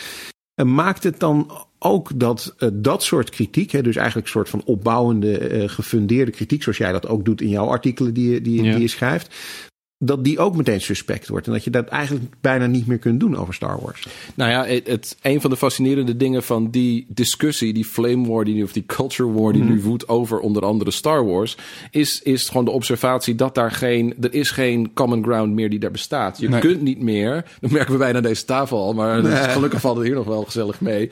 Maar je kunt bijna niet meer eh, gewoon, nou ja, op een, op een open en eh, collectieve manier discussiëren over iets als Star Wars. Zeker niet als het gaat om de politieke afstand en de culturele afstand die daar verschil, tussen verschillende groepen gegroeid is. Ja, en daar dus wil ik wel aan toevoegen, trouwens, dat voor, eh, voor, ik denk dat voor het allergrootste deel van het publiek, al, geldt dat niet. Hè? De, Nee. de mensen die nu zijn gegaan in, die, in de afgelopen twee weekenden naar Solo, dat zijn de mensen die sowieso gaan. En dat zijn zowel de fans als de hatende fans. Die gaan allemaal. Die kopen of ze, of ze toegeven niet. Niet. Die komen Ja, allemaal komen kaartje en die gaan minstens één keer. Ehm, ik zag laatst een tweets langskomen van deze man die zei... Oh, ik heb nou al voor de derde keer The Last Jedi gekeken. en nog steeds vind ik hem zo erg. Owning the limbs by buying three tickets to Star Wars. Eh, dit, dit valt me ook wel op. Ik, ik volg eh, vrij, vrij linksige YouTubers, ook heel veel filmanalyse YouTube. Ja. Ehm, en ook de afgelopen week zijn daar heel veel Last Jedi eh, video's op uitgekomen. Ik weet niet of de Blu-ray net uit is gekomen of zo, Ja. dat dat de hoek Ja, is. klopt, die is net ja, echt, paar echt, maanden eh, terug, ja. een hele slow aanrader. YouTubers die ik volg hebben ineens Last Jedi video's. Ehm, maar dan zie je ook de discussies in de comments. Op het moment dat iemand kritiek levert daar, eh, moet hij eerst zeg maar zo- zo'n lap tekst van, eh, van een paar alinea's geven. Ik ben het niet eens met het racisme dat er in de tegenbewegingen zit. Ik ben het niet eens met dit en dit en dat. Ik ben het niet eens met dit en dit. Ik haat de alt-right. Maar ik vind wel dat er kritiek kan zijn op de Last Jedi. Dus is voor, de, de- voor links, in linkse Ja, kring is het zo. voordat je- ja, ja, ja. Voordat je kritiek geeft op de Last Jedi, moet je eerst een soort van boetekleed Ja, aan of disclaimer. Moet een disclaimer lange van, disclaimer Ik ben niet een van deze klootzakken, maar ik vond dat deze verhaallijn een beetje onderontwikkeld was. Is dat het, het ergste wat alt-right, om toch maar gewoon zo te noemen, want eh, om, eh, teweeg heeft gebracht? Dat je dus inderdaad niet meer... Sus, eh, niet nee, meer het, eh, het racisme en het seksisme en de homofobie die ze uitspuien. ja, dat is het uiteraard. ergste Nee, maar ik wat bedoel, er, ik wat bedoel het even heel specifiek gericht op, eh, op dit soort Ik, gesprekken. nee, maar ik denk dat dat. dat, dat ehm, kijk, er is natuurlijk. eh, veel langer al kritiek op Star Wars. Er is altijd kritiek geweest over de keuzes die George Lucas als auteur ehm, heeft gemaakt. Ja. Het is gewoon altijd best wel een zeik-fandom geweest. En, eh, en toen kwam, kwamen die eerste, de, ik kwam episode 1 en 2 uit. Eh, en, dat, en, dat, en mensen konden daar heel erg hun ei in kwijt van het stom vinden. En ehm, Was dat destijds ook al zo? Want ik, ik, ik kreeg het pas later mee, maar was dat gewoon toen de prequels uitkwamen Ja. dat de haat al Ja, zo het was- aanwezig was meteen heel- het was een- meteen heel erg. De, de, de tijd was heel, liep heel anders. Dus de, de, ja, dat, hoe mensen, er, eh, mensen hadden zich er zo op verheugd dat het echt wel veel. Dat was bij Indiana Jones the Last en de Kingdom of the Crystal Skull, Ja. Skull trouwens ook zo. Dat duurde echt best wel lang voordat er een soort backlash ontstond. Te- tegenwoordig ik weet dat dat de, natuurlijk- de eerste reactie op episode 1 waren... dit is een meesterwerk en de CGI Ja, is ja, maar dat was, geweldig. ja, dat was Ja, volgens mij ook een best beetje wel een snel self-fulfilling over- prophecy. Het was best wel snel over het racisme dat, er, dat erin zat. En best wel meteen over dat het heel kinderachtig was. je- En meteen ook over die midichlorians. Eh, eh, Ja, dat maar als je de recensies terugle- terugleest, dan zijn die echt vreemdlovend. Als je kijkt naar hoe de reputatie van die film vervolgens Ja. eh, is, eh, is Er zit een hele leuke scène in. Dit is een film die heet Fanboys. Dat gaat over een eh, jongen die terminaal ziek is. eh, vlak voordat episode 1 uitkomt. En die zou dus overlijden. Dus die zou hem niet meer kunnen gaan zien. En zijn vrienden besluiten dan om met hem in te breken bij Lucasfilm. Om die film te kunnen kijken. En dan worden ze onderschept door een security guard. Gespeeld door Seth Rogen. En die laat dan zijn tatoeage eh, zien van Jar Jar eh, Binks. En die zegt dan van deze gast wordt echt helemaal de bom in deze film. Nou ja, dat is een beetje wat denk ik toen. dat, dat, is, dat is representatief van wat er toen was. Mensen zaten zo ontzettend lang te wachten op deze film. Ja. Er was zoveel hype omheen. Maar eh, mensen waren het- ook gewapend. mensen, dat is waar, maar het duurde, daar ben ik wel met Dan eens. Het duurde volgens mij heel even voordat mensen aan zichzelf bijna konden toegeven van... hé, hey, dit is misschien niet helemaal... Ja, maar en dan zijn er ook nog mensen die nog steeds denken van dat de Phantom Menace helemaal, Menace helemaal de top is. En prima, dat is, iedereen, is, iedereen is vrij om dat te denken. Maar het, ehm, eh, ik denk dat veel interessanter is het feit dat die hele geschiedenis van Star Wars, die heeft dus te maken met een rare tegenstrijdigheid tussen schaarste en overvloed. Ja. En die films die zijn altijd schaars geweest. Dus het was een soort, toen de eerste film verscheen, was het, was het echt, nou ja, ik heb nog nooit zoiets in de bioscoop gezien. En het is, weet je wel, helemaal, helemaal uniek en bijzonder. En daarna ging heel Hollywood proberen om dat succes na te bootsen. Dat lukte, nou ja, heel weinig. Uh, en dan krijg je twee films waar drie jaar tussen zit. En ik weet nog, nou, ik, heb, uh, het, ik was uh, vijf toen The Empire Strikes Back verscheen. Mijn vader heeft me heel onverantwoord mee er naartoe genomen. en het heeft me helemaal hele, nou, mijn hele leven veranderd. ja, ja. en hoe lang het daarna duurt voordat dan drie jaar later, weet je wel, van vijf ja, was ik acht. Dan komt Return of the Jedi eindelijk uit. en dat je in die tussentijd moet je zo, ja, zijn die films ook helemaal niet zo beschikbaar. Je kan ze niet op je nee, Netflix je kijken of zo. Je moet videobanden waren toen ook nee. nog niet echt een dus ding je, hebt, zo je bent ook aangewezen als fan op allerlei soort van secundaire media. Dus boekjes en strips maar vervolgens en poppetjes op en zo. is ingesprongen, want dat werd dus wel allemaal geproduceerd. Nou ja, maar, maar niet in de schaal waarop het nu gebeurt. En als je kijkt naar hoe groot die industrie nu al is. Voor die tijd was die, die industrie toen ook al groot met die poppetjes en zo. Ja. Maar dat was, het was echt niet iets. Je was nog steeds een beetje een nerd als je die poppetjes allemaal had. Je was niet, dat was niet iedereen in de klas die nee, dat had. Nee, Kijk, en, en nu denk... is dat omgeslagen. Nu loopt, als ik kijken. En de, mijn, mijn dochter zit op een kleuterschool. En hoeveel jongetjes daar met Star Wars t-shirts rondlopen. Die liggen, hangen allemaal bij de. Hennis en Maurits. Dat is ongelooflijk. Maar ik denk dus dat, dat de fantasie en de verbeelding altijd vrij is. En dat als je nu je Chewbacca-knuffel hebt, dat je Chewie ook allerlei avonturen laat beleven die helemaal niet kanon zijn. Net als dat fans dat in de jaren tachtig deden. En je hebt Nou- ook heel, hele grote fan eh, eh, communities die gewoon fanfiction schrijven. Zeker, zeker. Maar Wat dat er is... ook allemaal los van, van kan staan. dus, ook nou ja, los van kanon. Hashtag. Stormpilot. Hè? Daar, Dus, zijn, eh, daar zijn heel verschillende opvattingen over. En ik, eh, ja, je hebt inderdaad eh, mensen die zeggen: ja, dan- het maakt niet uit hoeveel er is. Je hebt altijd onbeperkte vrijheid om je dingen voor te Er stellen. zijn voor zoveel mensen hebben Finn en Poe al lang een homoseksuele Oh. seksuele liefdesrelatie. Ja, dat shipping, dat is er ook. Maar dat, dat, het is iets waar die industrie gewoon steeds scherper en steeds dichter bovenop zit. En je ziet gewoon dit, in die films, er worden, ze zijn gewoon gifable moments in die films aan het stoppen nu, nadrukkelijk. De ene, na- ik had het voor het eerst dat gevoel toen ik naar eh, The Last Jedi zat te kijken. Ik vond het een super film, maar het viel me wel op van Ryan Johnson die weet gewoon hoe Twitter werkt en die weet hoe Instagram gaat. En die zit allemaal met, momenten erin te stoppen die vervolgens een onderdeel worden van ons dagelijks taalgebruik. Ja, ja. Dus die we, dat wij gifjes van, eh, van Luke Skywalker, zoals jij vandaag nog naar mij toe deed toen ik een flauwe opmerking maakte op Twitter. Was Eh, wel een leuk grapje Was heel leuk. Maar, maar Dat ging, dat ging over dat drie eigenlijk mijn favoriete Star Wars niet hardop zeggen. maar, die, eh, eh, maar die dingen die worden, die worden steeds meer onderdeel van ons dagelijks leven. We Ja. dragen de t-shirts, we verzamelen de Ja. objecten. Ik heb Even meerdere vrienden disclaimer, die gaan... jullie hebben allebei een Star Wars t-shirt. We hebben allebei een heel Star Wars teleurgesteld dat t-shirt jullie aan. dat niet hebben. En dat is Wars speciaal voor deze t-shirt, sorry. aflevering, want die kans is ongeveer 40%. Dat als ik een t-shirt pak, dat het een Star Wars t-shirt is. En dat als je dus, dan, als ik mezelf wel eens afvraag van ja, hoeveel, hoeveel ben ik bereid om meer uit te geven aan een t-shirt als ik dat een chill Star Wars t-shirt vind, tegen, ten opzichte van iets anders. Daar spreekt al die macht van dat brand uit. En die, dat brand, dat krijgt gewoon steeds meer macht over ons. En ik vind dat, eh, dan Maar is die vraag over of die specifieke films onze individuele verbeelding beperken, vind ik eigenlijk nog minder interessant dan de vraag dat onze gezamenlijke politieke en ideologische verbeelding steeds meer Nou. beperkt wordt door het feit dat we continu naar die fucking films toe Ja, moeten gaan. maar dat, dat vind ik wel een interessant punt. Hè? Want dat is een bekende uitspraak. Hè? With great power comes great responsibility. En de vraag is... zei dat. Nee, ja, precies. Ja. Ja, dat was Batman. Ja, ik weet het zeker. Ehm, neemt eh, op dit moment Lucasfilm voldoende eh, verantwoordelijkheid? Als je kijkt, hè, we, hebben een vraag gekregen van een van onze eh, luisteraars. Die, en ik, ja, ik was daar zelf niet zo opgekomen, maar ik vind het ontzettend logisch. Die een opmerking maakte over die LI. eh, L3. Of L3, sorry, Ja. de, de, robot. eh, L337, Ja. de sarcastische vrouwelijke ja, robot. precies. Ja. Nou, ehm, en er is een heel gedoe geweest over de vraag of Lando Calrissian nou panseksueel is. Dat is hij niet, volgens Nee. mij. Ja, maar ze Eh, zeggen dat hij het wel is. Ja, precies. Maar omdat hij in die film Solo wordt gesuggereerd dat hij en de robot eh, misschien wel iets eh, liefdesachtigs of misschien zelfs seksueels hebben gehad. Wat zij heel terecht opmerkte is van waarom is die robot vrouwelijk? Het Ja. is een robot. Ja, ja, ja, ja, ja. Waarom is het een vrouwelijke robot? Hè? Eh, Zij, zij koppelde dat aan wat transfobie. Oké, dat zou kunnen, maar het is natuurlijk eigenlijk best wel raar. Hè, Je hebt een robot die dus eigenlijk geen geslacht eh, heeft, of in ieder geval, eh, ja, misschien wel een gender, maar in ieder geval geen geslacht heeft. Waarom moet hij dan, eh, om het interessant te kunnen maken voor Lando Calrissian, een vrouw zijn? Ja, dat, nou dat geeft. ik- Als ik kijk naar de geschiedenis van, van robots in science fiction, dan zie je al. eh, dan zie je daarin eigenlijk een weerspiegeling van onze eigen beperking op het gebied van denken in die tweedeling tussen Ja. man en vrouw. Dus eh, wij zijn niet in staat. eh, geweest, of, nou ja, met hier en daar een uitzondering, maar om, ehm, om een, ons een levensvorm voor te stellen die op ons lijkt, maar die niet vanzelfsprekend een heteroseksueel man of vrouw is. Dus, eh, en dan is het ook nog zo dat bij robots zijn die traditioneel, en daar is L337 ietsje anders.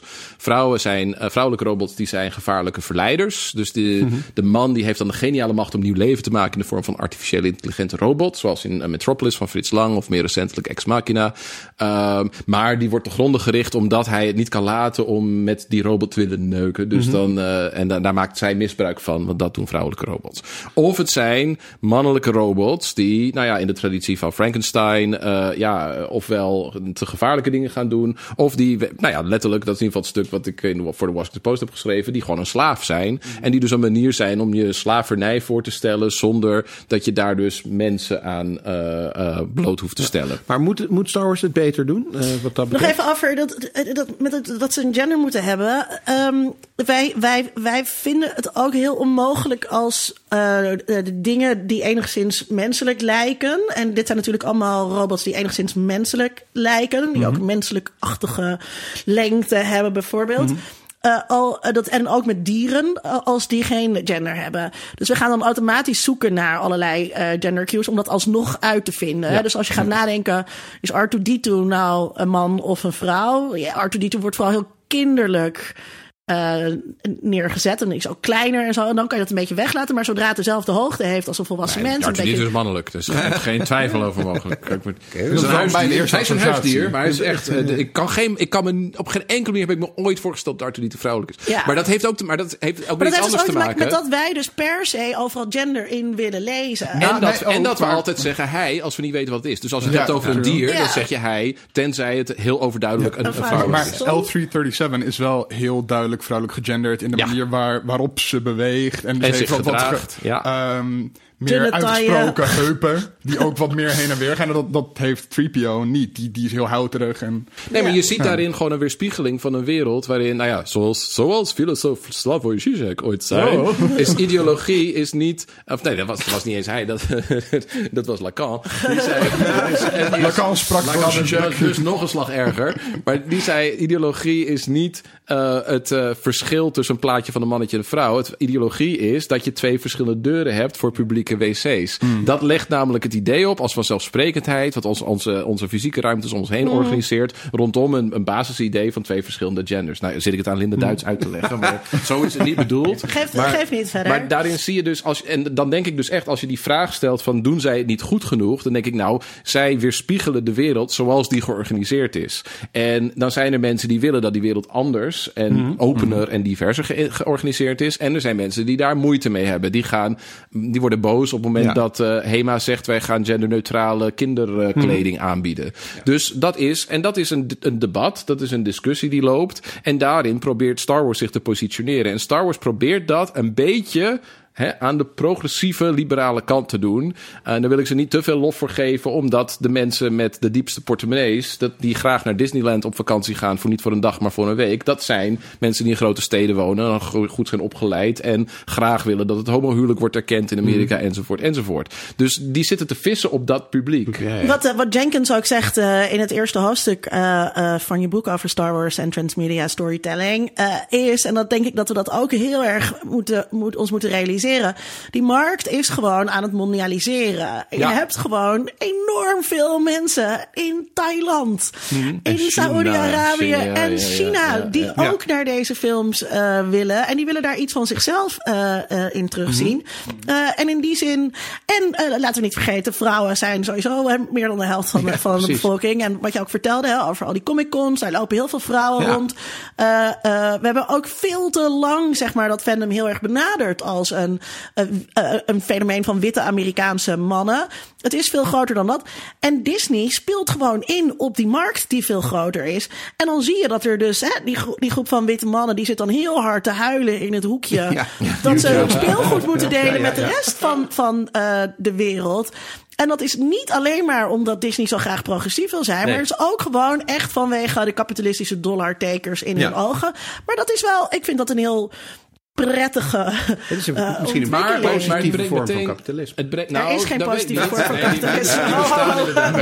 Maar het brengt, ook, het brengt een hele andere tegenstrijdigheid ook met zich mee. Want aan de ene kant merken ze, merkt, merkt Disney van ja, met films die iets diverser zijn. Dus als ze bijvoorbeeld Chinese acteurs, Aziatische acteurs ja, een stoere hoofdrol uh, geven, die ook seksappeal geeft en zo, dat dat werkt. Dat dat ook in Zuidoost-Azië dus mensen in ieder geval zelfs naar een Star Wars film trekt. Een beetje, want dat loopt daarvoor geen meter. Ja, er is wel een, dat wordt. Uh, Henry Jenkins maakt ook een podcast. En een van de dingen die daarin bespreekt is dat dat ook fout kan gaan. Dat ja. Als je, als je dus zeg maar een film, een Amerikaanse film gaat maken met Chinese acteurs met de bedoeling dat die dan in China wel goed gaat draaien, dat het ook in China heel anders kan werken. Ja, dat klopt. En die, die culturele barrières, ja, die zijn heel complex en die hebben ook te maken met andere ideeën over homoseksualiteit en hmm. over ras bijvoorbeeld. Dus bijvoorbeeld racisme, dat, dat heeft, heeft hele andere vormen in China dan dat het in uh, Europa heeft bijvoorbeeld. Hmm. En dat is daarom een hele precaire balans die ze daar opzoeken, waar ze ze aan de ene kant proberen te leren van ja, wat voor, wat voor films worden daar nu gemaakt die een groot publiek trekken.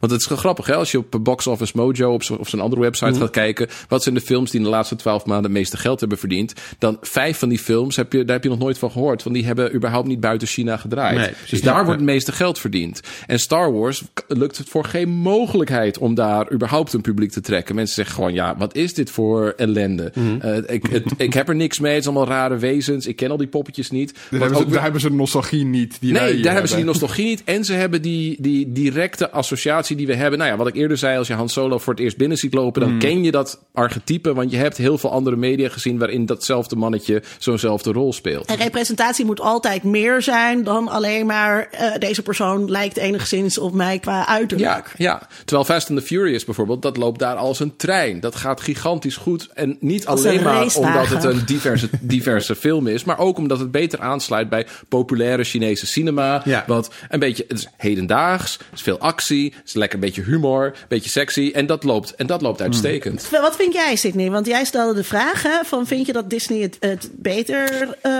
Ja, ik- vind je dat Disney het beter moet doen dan de rest? Ja, omdat ik denk dat eh, inderdaad dat gezegde waar we het net over hadden, eh, gewoon wel een kern van waarheid eh, bevat. Ik heb het er ook wel eens over gehad met mensen van de Story Group. Ehm, we hebben daar af en toe contact mee, onder andere bijvoorbeeld om het boek van Dan naar ze op te sturen. Ehm, en zij geven ook aan dat ze het heel graag zouden willen, maar dat het binnen ehm, Disney ook best nog wel moeilijk is. En dat heeft natuurlijk te maken met geld. Hè. Ik bedoel, je maakt een film, die moet gewoon zijn geld terug gaan verdienen. En wat ik wel knap vind enerzijds is dat Disney toch iets van die eh, diversiteit in de films heeft gebracht. Ik bedoel, laten we eerlijk zijn, eh, de, ehm, The Force Awakens vrouwelijke hoofdpersoon. Ja, Kun je eh, zeggen, heel, Rogue heel One voor de hand liggend of wat dan ook. Rogue One ook. Eh, Chinese karakters Ze in zijn, Rogue ze zijn gek op eh, vrouwelijke brunettes. Ja, want ja, alle precies, vrouwen ja. in Star Wars zijn dus eh, witte brunettes tot nu toe. Nou ja, en ze hebben ook wat, wat, wat aan de diversiteit qua huidskleur gedaan. Hè. Er is veel diversere casts in, in, de, in de nieuwe films gekomen. Ehm, je zou bijna zeggen, het, het, is, het is eigenlijk belachelijk dat ons dat nog opvalt. Dat dat niet vanzelf al gebeurt. Maar goed, ze doen het wel. Van de andere kant laten ze een aantal dingen wel heel erg liggen. En dat zit hem, eh, wat mij betreft, maar goed, omdat het me persoonlijk aangaat, erg in de eh, eh, seksuele diversiteit of genderdiversiteit. Het zit wel in de canonboeken. Er zijn een aantal boeken waar echt non-binary characters of, of zelfs. eh, Maar hebben ze dan ook niet meer die vrijheid, of voelen ze niet Ja. meer die vrijheid in die boeken? Ja, Omdat die boeken veel minder is. gelezen worden. Ja. Ja, klopt. ja, dat is een, veel kleiner publiek, dus het risico is kleiner. Dus je Maar kan er- sowieso is- Star dat- Wars toch heel aseksueel. Nou, Eh, dat ja. hangt er vanaf. Er zijn mensen die er toch best... eh, Dat is de Lord of the Rings ook. Maar als je slash fiction over eh, Legolas en Aragorn gaat lezen... dan Ja, ja. eh, ben je ook even bezig. Nee, maar, maar weet je, je hebt natuurlijk Lea in de, in de gold bikini. eh, eh, en dat is, dat is ook wel zo'n beetje het hoogtepunt. Er, er zit ook gewoon vrij weinig seks Ja. in die films. Nou ja, er zijn Ja, wel veel maar- mensen die het erin lezen. Ik, ik- je hebt gelijk hoor. Het is wat dat betreft... En er was laatst Ja, er zitten een- natuurlijk, oh, de prachtige vagina dentata Ja, eh, nee, nee. eh, scène. Nou, dat, er is- dat kan je er allemaal wel Er inlezen. was laatst een viral tweet van iemand die zei... het wordt nu tijd voor een Star Wars film met een seksscène. En de meeste reacties op Twitter waren ook heel erg van... joh, doe even rustig. Het, eh, sit down. Eh, Star Wars hoeft niet mee te groeien met jou... en binnenkort een soort van... dat je, Nee. dat je Nee. nou ja, zoiets als Logan krijgt... maar dan in het Star Wars-universum. Oh, Maar dat zit er sowieso je- aan te komen. Ja, Nou ja, maar je hoeft, dat je hoeft kan, natuurlijk maar- op zich geen seks te laten zien. Ja, mag best maar wel het een kusje om, zijn. Het gaat nou ja, dat mag ook. Maar eh, het dat gaat... zit toch Empire Strikes Back is hartstikke echt. Dat is Ja, echt maar een kusje super- tussen twee mensen I van know. hetzelfde geslacht. Oh, zo. Ja, maar voordat Disney zich daaraan brandt. Nou maar ja, dat, Disney, een doet het, kusje. Disney, Disney doet het dus bijvoorbeeld in. eh, het probleem is dus echt de, de films. Hè? Want eh, je hebt ook andere Disney-series op televisie. Die kijken wij hier niet zo heel erg. Maar je hebt een heel Disney Channel. Daar worden series gemaakt voor, voor eh, mensen op de lagere en de middelbare school. Daar komt nu met regelmaat komen daar toch wel ook eh, gay karakters in voor. Eh, jongens die op jongens vallen, meisjes die op meisjes vallen, ouders die gay zijn. Dus ze zijn er deg- wel degelijk mee Volgens bezig. mij is ook, ik weet niet of ik dat al eerder heb gezegd in deze podcast, toen de vrouwelijke, de eerste vrouwelijke eh Doctor Who werd aangekondigd, toen las ik ergens Uh, het gaat er eigenlijk helemaal niet om dat het, dat het, het was heel erg geweest als het nog steeds geen Ja. vrouw was geweest. Ja. Ik bedoel, de tijd is ook wel zo dat je het ook gewoon niet meer kan maken om dit soort dingen niet te doen. Dan Nou, plus- mis je te erg de boot. Plus je ziet gewoon in de recette aan de box office van ja, het, het verhaal over een witte jongen die een man gaat worden in zo'n avonturenverhaal. Dat, ja, dat hebben we al heel vaak. Dat precies in de respons op solo. Van, ja, er is gewoon geen urgentie om dat nog een keer te zien. Dat is een, een tragische liefde, een, eh, een mooie Emilia Clarke, uh, charismaloos meisje uit, eh, uit Game of Thrones. En die, het, het, het, het boeit gewoon niet zo. Nee. Want we hebben het al te vaak gezien en het voegt niks nieuws Het toe. is, dit is wel heel cool, want je ziet, ehm, je hebt eh, bijvoorbeeld eh, Her Universe. Dat is een, een speciale kledinglijn die gemaakt is door een van de actrices die de stem, een stem doet in Star Wars Rebels onder andere. Of sorry, nee, in Star Wars The Clone Wars. En eh, wat zij gedaan heeft is gezegd van kijk, eh, er zijn heel veel vrouwelijke fans. Eh, en, en met The Last Jedi is dat nog veel groter geworden. Sorry, met The Force Awakens. Je ziet het op conventions ook. Je ziet ontzettend veel meisjes van 3, 4, 5, Ja. 12, 15, 35 jaar die allemaal verkleed gaan als vrouwelijke karakters. En zij heeft ook gezegd van ja, weet je, voor vrouwelijke fans is er eigenlijk niet echt heel veel kleding. Ik ga gewoon vrouwelijke geeky kleding eh, Ja. maken. Dus er is wel degelijk een markt voor. Maar dan zie je die, de, de markt en hoe die opereert en de belangen die daarin spelen. Want ik hoorde net iemand zeggen van ja, maar die film die moet zijn geld terugverdienen. Maar het gaat helemaal niet om het verdienen van het geld aan die film. Het gaat om het geld verdienen Ja. aan de licenties die daaraan vasthangen. Ja, ja. En die film is een soort uithangbord voor de attractieparken en alle kledinglijnen en al het speelgoed en al die dingen. En, en, dingen. en, en daar is het belang van Disney is niet geweest. Oh, we zijn Star Wars fan en wat lijkt ons dat chill om dat ook te hebben. Dat is geweest. Wij hebben Disney prinsessen.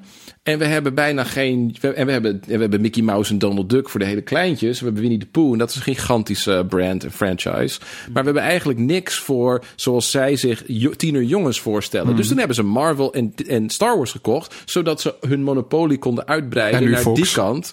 En daar zitten ze nu dus in een soort vreemde spagaat. Dat ze aan de ene kant zeggen: Star Wars is niet meer een jongensding. Want dat willen die filmmakers. En die filmmakers en die jongens in die story group en die meiden daar. En die regisseurs die hebben, en Ryan Johnson, die hebben daar de allerbeste bedoelingen mee. Maar ze staan tegelijkertijd haaks op het industriële belang van, van Disney als, als megabedrijf. Die zeggen: ja, maar als je een kledingwinkel binnen gaat, dan, zijn, dan ga je linksaf voor meisjes en rechtsaf voor jongens. En wij, die linkerkant, die hebben we al. Want je kan al al die prinsessenkostuums kopen. De rechterkant, die willen wij ook. Die jongenskant, die willen wij ook beheersen. En die dingen, die staan, die, die, ja, die, botsen. Die botsen. En daarom is Star Wars zo'n interessant onderwerp voor mediawetenschappers die zich bezighouden met, met transmedia. Omdat het, omdat, het, omdat het dus al die dingen eh, samenbrengt. Ja, maar het brengt dus media-industrie samen, het brengt receptie Ja. eh, eh, samen. Het vereist dat je op een. Kijk, binnen de mediawetenschap.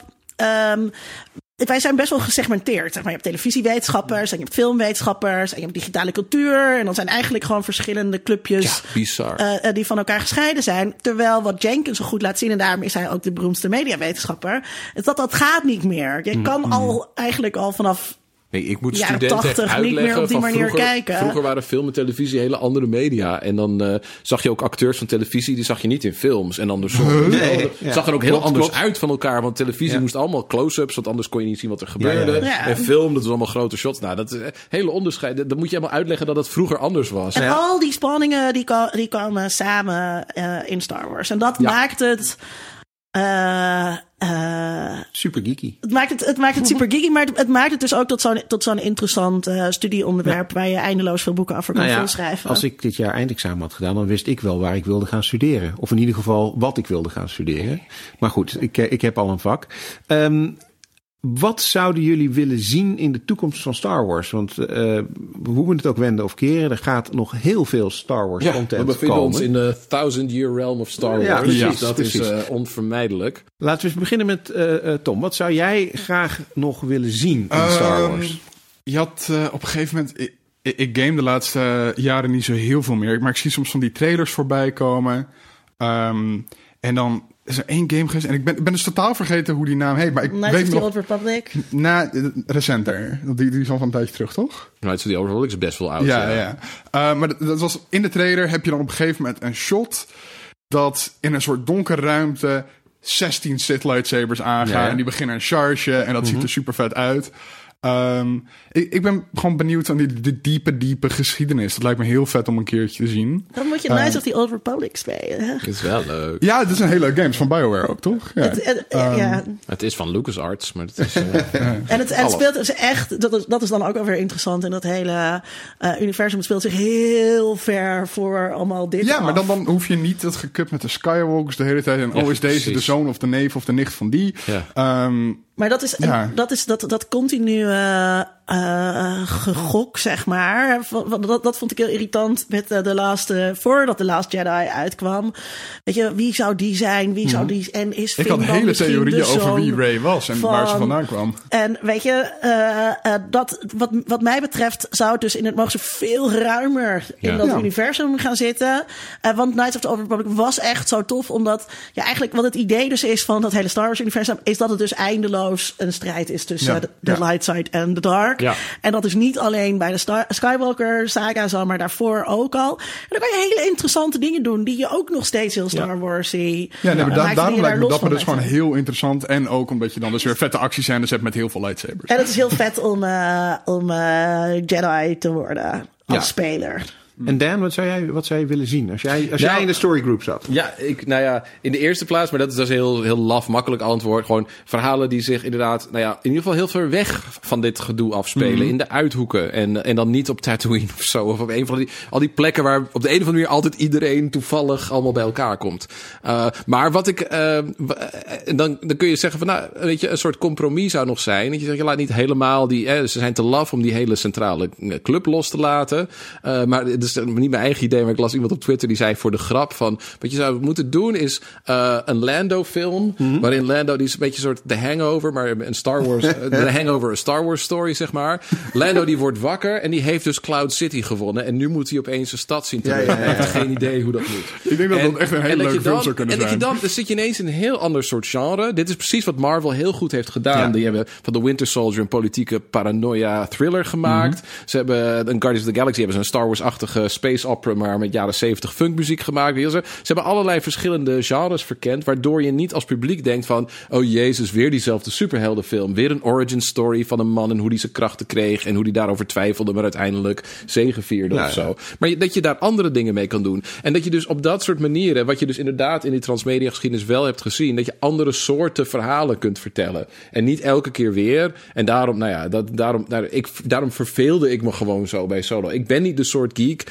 die, die, die helemaal, oeh, hij zei, uh, I have a very good feeling about this. En meestal zegt hij, I have a bad feeling about this. Nee, want het was ook niet gemotiveerd door die omstandigheden. Want eh, waarom zou hij daar een good feeling over hebben? Hij zegt het alleen maar om fanservice Ja, te ja. leveren zonder inhoud. Ehm, dus dat, dat, en waar heeft hij zijn pistool vandaan? His mentor gave it to him. Is van, weet je, als je iemand midden in de nacht wakker maakt en je minst, minst interessante antwoord bedenkt, dan is dat het antwoord. Dus je moet gewoon, je moet wat meer verbeelding, je moet die lijn van The Last Jedi vooral volgen. Weet je, om dit, om dit open te breken, om een toekomst te maken, moet je niet de hele tijd obsessief bezig zijn met wie is Snoke en waar komt hij vandaan en hoe heeft Ray iets te maken met al die mensen en al die blackboxing die J.J. Abrams steeds doet. Je moet die Jedi-tempel fucking afbranden. En dat betekent niet dat je die kennis moet verliezen, want je moet die kennis wel nog steeds gebruiken, maar je moet nieuwe wegen ontdekken. En ja, het, het- dan denk ik echt van ja, als je dan bedenkt van wat er nu allemaal in de pijplijn zit, ja, een Boba Fett movie geregisseerd door Joe de, door, eh, door hoe heet die Mangold eh, eh, en een en waarschijnlijk een Lando Calrissian film, want mensen reageerden zo enthousiast Ja. op die trailer, dat, dat, dat Donald Glover erin was, terwijl die ergens, weet je, ik had me ook op Donald Glover ver- verheugd, maar dan zit je naar te kijken en je denkt van ja, ja, hij doet Billy Dick Williams nou, dat doet hij best oké. En hij ziet er leuk uit. En eh, volgens eh, de mensen in interviews is hij ook nog panseksueel, hoera. Ja, dat, het is gewoon niet genoeg. En, het, en, daarmee bedoel ik niet dat het niet genoeg is voor mij als Star Wars geek, want ik koop heus wel een kaartje en ga het heus wel zien. Maar het is aantoonbaar gewoon niet genoeg om een publiek te motiveren om elk jaar twee keer naar zo'n film te gaan. En Marvel doet het dus fucking wel. Die gaan Ja. straks met, je zult het zien, zelfs met Ant-Man en The Wasp, gaan die gewoon een paar Ja, maanden is- na Infinity War gaan die gewoon weer een hit scoren. Ja, maar dat, dat is inderdaad als, je- als, eh, wat ik graag in, in Star Wars ook zou, zou willen zien. De, de, de, nou ja, diversiteit had ik het al over, maar met name ook de manier waarop het in beeld wordt gebracht. Het moet veel vooruitstrevender en veel eh, gedurfder. Hè? Je Ja. zou bijna zeggen, ik Ja. wil een Taika Waititi Star Wars film zien. Ja. oh, heel graag. Ja, en dat moeten ze ook echt gaan doen. Omdat ik denk dat het nu te, de, het risico loopt dat je te veel eenheidsworst gaat krijgen. En daardoor een soort Star Wars moeheid zou kunnen ontstaan. En het erg is met Star Wars, en dat heb je veel minder dus met Marvel. Dat is echt een, dat is, dat is een, gewoon een, een ingebouwd risico met Star Wars. Het heeft door zijn eigen geschiedenis de perceptie van dit is een kinderachtig, flauw, massa-medium ding. wat er zeg maar door je strot wordt geduwd. En dan heb je een groepje fans. En echt laten we ons niet overschatten en zeggen we zijn nog altijd zeg maar de kleine Ja, groep. De fans die, die gaan altijd en die zullen er altijd iets van vinden. Ze gaan het of haten of ze zeggen het is de beste Star Wars ooit of zo. Of ze zeggen nou, it was a fun adventure. Dus oké, dat kan allemaal. Hè. Daar kun je allerlei posities in innemen, maar die vinden er allemaal wat van. Maar als je Star Wars in leven wilt houden, en dat is uiteindelijk wel het belang wat wij in ieder geval gezamenlijk aan deze tafel hebben als Ja. Star Wars geeks, dan moet je ook kritisch durven zijn en dit als aanleiding zien om te zeggen van nou, wat gaat hier nou precies verkeerd? Ja. Nou ja, en ik niet ben- vond ik het leuk in de bioscoop, maar wat, wat, wat voor misstappen begaat Lucasfilm Ja, hier? nou ja, ik ben dus heel benieuwd wel naar de televisieserie die er gaat komen. Want dat is enerzijds... De Jon eh, Favreau TV-serie. Ja, Ja. Enerzijds het risico dat het eh, een soort eh, Agents of S.H.I.E.L.-achtige eh, flop wordt. We- weten we de setting al van wat Nee, het nee, een nee. beetje gaat Ja, worden? jawel, trouwens wel. Tussen, Ja. tussen Return of the Jedi en, En The Force Ja, Awakens. dat is een beetje jammer misschien. oké. Eh, Laten we maar, vooral terugkijken naar Ja, wat er ja. gebeurd is. Ehm, maar goed, het an- van de andere kant kun je in een televisieserie natuurlijk wel echt eh, meer dan in een film. Hè. Het is een ander medium, wel met elkaar verbonden, maar je kunt er andere dingen mee. Je kunt Ik heb veel ook meer. echt afgevraagd van had ik solo anders ervaren als dit dus de pilot was van een nieuwe tv-serie, die Young, weet je wel, Ja. zoals de Young Indiana Jones of Ja. zoiets.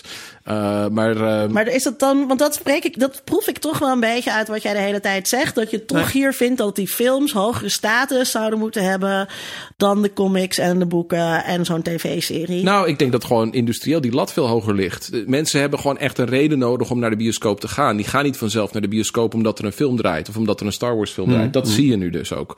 Eh, dus die, die concurrentie van, van thuis kijken ik heb juist en het idee dat er, en zo. dat er veel meer concurrentie eh, op de televisie Nou, die is er, maar dat is allemaal gratis. Of je betaalt een maandbedrag, maar dat, is, dat, dat, dat voel je als gratis. Dus de, de reden om je bank, van je bank af te komen en naar de bioscoop te gaan, die, die moet duidelijk zijn. En dat kan dus zijn Infinity War, van oh, alle bij elkaar. Black Panther draait nog steeds in de bioscoop, maar bij Black Panther was het ook duidelijk. Waarom zou je hier nou naartoe gaan? Er was een duidelijke reden voor. Bij de genummerde films van Star Wars is er ook een duidelijke reden. Dit is het middelste deel van een Ja. nieuwe trilogie. Of dit is het slotstuk. En dan gaan mensen ook gerust weer en masse naar de bioscoop. Maar ehm, bij die losse Star Wars story, storyfilms spelen hele andere... Ja, daar weet Lucasfilm gewoon nog niet wat ze aan het doen zijn. Ze willen aan de ene kant willen ze zeggen... we willen een, een eindelo letterlijk eindeloze traditie van films... die zich er wel in afspelen... maar die eigenlijk niet zoveel met het centrale verhaal te maken hebben. Maar ze zijn te bang om dat ook daadwerkelijk te doen. Ja, ja. Dus ze zeggen van nee, het wordt toch een soort van semi-Clone War-achtige prequel. Of het wordt dit, of het, het wordt episode 3.5 of 3.25, zoals jij er, weet je wel. Het, het zit te dicht erbovenop. En dan is het veel moeilijker om het ook verkoopbaar te maken. Dan moet je echt komen met van ja, maar eh, ik, ik zal me voor te stellen van eh, wat nou als, weet je, je kijkt die film en driekwart door die film heen gaat Alden Ehrenreich dus dood. En, ja, maar hij, en, hij, en hij is dus, hij was eigenlijk een Han Solo, maar iemand anders, weet Han je wel. Solo is gewoon een codenaam. James Bond. over of zo. Ja. Of je doet wat, wat, eh, wat Tarantino deed in Glorious Bastards, weet je wel. Je, je laat hem inderdaad gewoon doodgaan. En dan heb je gewoon een, een hele andere tijdlijn. Ja, ja, ja. ontstaan. Dat kan allemaal. Kan allemaal, Of ja. je zegt, Donald Glover die speelt Han Solo. En Alden Ehrenreich die speelt Lando Calrissian. En je gaat op hele andere manieren swappen, weet je. Er zijn Ja, in die allerlei... zin hadden ze, hadden ze meer vanuit fanfic, fanfictie. Ja. Gaat dus vaak alle kanten op en herschrijft gender, Precies, herschrijft precies. ras, herschrijft al die Maar, dingen. maar hadden ze alleen daar maar een in verhaal aanwijzing van kunnen nemen? Nu is het echt alleen maar in verhaal een fanfiction. Dat is, ja, nou, ik noem dit een artikel corporate fanfiction. Dit is wat je krijgt als je een bedrijf dat zulke gigantische financiële belangen heeft, dat ze overal nerveus van worden. Dus ze nemen, ze denken, oh, de jongens die de Lego Movie hebben gemaakt, dat zijn leuke, grappige jongens, die snappen hoe jongerencultuur werkt, die gaan een solofilm maken. Die hebben nog nooit op zo'n schaal op zulke grote sets gewerkt. Die snappen niet Tenminste, dat maken we op uit die verhalen. Die snappen niet van, je kan niet zomaar zeggen, ik ga dit doen, want er moeten 500 timmermannen, die moeten eerst een week lang die set gaan bouwen. En dan kun je daar nou ook niet drie weken zomaar in gaan losgaan, want er zit, ja, dan moet je alweer op de volgende set staan. Dus dan zeggen ze, we halen Ron fucking Howard er dan maar bij, om er het meest voorspelbare, zeg maar, om gewoon een boterham met pindakaas van te maken, want dan weet je tenminste wat je krijgt. Boterham met pindakaas zijn hartstikke lekker. Dat klopt, maar die boterham met pindakaas die kun je tegenwoordig gewoon aanzetten als je je giant screen of beamer thuis openzet of je je computer openklapt. En je moet, voor, je moet dus meer kunnen bieden dan een boterham met pindakaas om mensen naar de bioscoop te krijgen of om mij tevreden te stellen. Oké. Ja, maar het is heel moeilijk om jou tevreden te stellen. Terwijl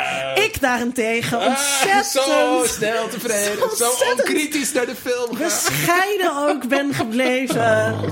Zeg, eh, is er nog iets eh, waarvan we zeggen, ja, daar moeten we het wel nog over hebben? Want eh, we, we gaan alweer eh een Je door zit onze alweer op heen. anderhalf uur ondertussen. Oh, we zijn wel heel lang. Ja, maar ja, wacht eens wel. Dan was eindelijk Ja. een keer te Ja. gast. Het was Maar heel is grappig nog, om week na week mijn naam langs te horen komen. ja. En dan, dan en ergens dacht ik, ik moet gewoon nooit komen. En dan Nee, zie je hoe lang het, hoe lang ze het volhouden. zeggen, ja, hij komt binnenkort een keer. Dus van, nee, Ja, ja, net- nee, net misschien, eh, misschien volgende week. Oké. Nog een ding eh, waarvan jullie zeggen, daar moeten we het over hebben? Nee? Nee, Ah, we kunnen wel naar, wat ik naar, uit, naar waar ik naar uitkijk. Ja, dan gaan we dus inderdaad naar eh, wat we altijd aan het einde van onze podcast doen. Wat is er de komende tijd waar je naar uitkijkt? Nou, als je het dan hebt, zeg maar, over het misbruik maken eh, van nieuwe markten, dan vind ik Sense8 daar een heel erg goed eh, voorbeeld van. Fantastische serie, super queer. Iedereen daarin was daadwerkelijk panseksueel. Ja. Ja. En dat deden ze dan ook in de serie en niet alleen maar in Transseksuele personages die door transacteurs worden gespeeld. Ja. Ja, precies. Echt, echt eh, eh, te gek. Ontzettend populair dus ook bij bepaalde niche-delen van het publiek. En dat gaat ook met zo'n Netflix-serie, hè, dat je dan zo'n subscription neemt. Helaas uiteindelijk te niche. En uiteindelijk, weet je wel, wordt het gewoon gecanceld. Want is het te niche en is het budget blijkbaar te groot. En kunnen ze dus ook heel makkelijk van alles doen met je fandom. En het verhaal was nog helemaal niet klaar. Daar komt dus nu een, eh, een finale van. Ik, eh, ik kijk er naar uit en ik zie er ook tegenop. Omdat ik dus niet geloof dat je dit... eh, het verhaal was, was, is, niet, is niet nu af te ronden, zeg maar, met maar één Nee, aflevering. nee. Dat is gewoon. Dat is Maar, gewoon maar wordt het gewoon een aflevering van een uur? Of wordt het een soort van special van twee uur? Ja, ik denk Of- dat het een special eh, wordt. Hij ik komt op 8, eh, 8 juni op Netflix. Ja, ik, eh, ik heb er eh, extreem gemengde gevoelens over. Jij ook, zeg niet? Ja, ik ben heel benieuwd eh, inderdaad hoe ze het eh, gaan doen. Dus ik denk dat het, eh, dat het ook best wel riskant is. Want als dit eh, nou ja, echt eh, zuigt, dan eh, kan dat de hele beleving van die serie ook beïnvloeden. En Sowieso dat, eh, zijn, zijn serie, Development nu. ja, nou ja. se- seriefinales zijn altijd ontzettend tricky. Er zijn Ja. maar heel weinig series überhaupt eh, die dat echt goed hebben gedaan. Die echt mooie closure hebben gegeven in hun laatste Je bedoelt aflevering. Ik bedoel, ik bedoel, daar bedoel ik op Lost. Dexter herinner ik me ook. Ik ben er nog steeds boos over. Dat over zoveel series. En Damon Lindelof was. weet dat ook hoor, dat je Ja. dat bent. Ja, Tom, kijk jij nog naar dingen uit? Ehm, ik begreep vandaag van jou dat Luke Cage er weer aankomt. Juist, Eh, ja. En daar ben ik wel erg enthousiast over. Want ik vond het eerste seizoen heel erg leuk.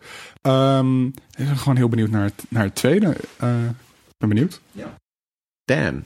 Ja, oh, ik, nou zit ik ineens door te denken over Luke Cage. Want ik, ja, wat, ik vind daar wel erg dat Marvel zijn mojo zeg maar, kwijt lijkt te zijn geraakt een tijdje geleden. Ik vond Luke Cage ook wel, nou ja, net als die heeft de... eh, nou ja, goed, sinds, eh, sinds na Luke Cage is het allemaal een beetje bergafwaarts gegaan. Met Ja. series die op dat moment echt wel oké waren. ook Dus de ik laatste paar afleveringen van Luke vast. Cage, toen Cat and Mouth weg was, was het al een Ja, beetje... hè? precies. Maar goed, waar ik me op verheug. Ja, een ik hou een beetje mijn hart vast. Maar ik kan niet anders dan me opwinden over Incredibles 2, die er al Ja, bijna ja. is. Eh, ik, vind, ik, heb, ja, ik hou ontzettend van The Incredibles.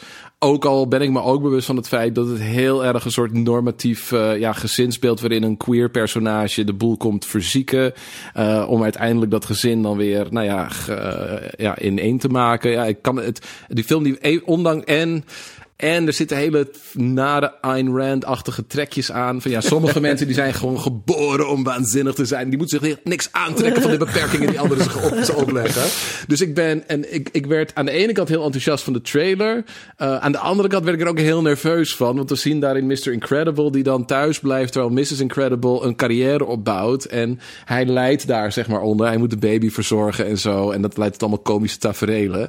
En ja, ik, ik, ik, ja, ik weet dus niet wat, wat het gaat worden. Mhm. Maar ik, ik kan niet anders dan me erop verheugen. Maar ik hoop maar dat hij het niet verziekt. Dat Don't is, eh, fuck ja, it up, Don't fuck it up. RuPaul altijd At- zegt. At least don't fuck it up more than it's already fucked up. Ja, Het is ergens best wel al fucked up. Maar mi- misschien kan hij het een beetje corrigeren. Maar ik vrees, ja, ik ben ook een beetje bang dat hij het alleen maar... Dat hij de ergste dingen in de oorspronkelijke film... dat die nog meer naar voren komen in de sequel. Dus daar ben ik een beetje bang voor. Maar goed, ik verheug me er wel heel erg op. Oké. Sydney? Ja, ik kijk wel uit naar eh, een aantal boeken die eh, uitkomen over Solo.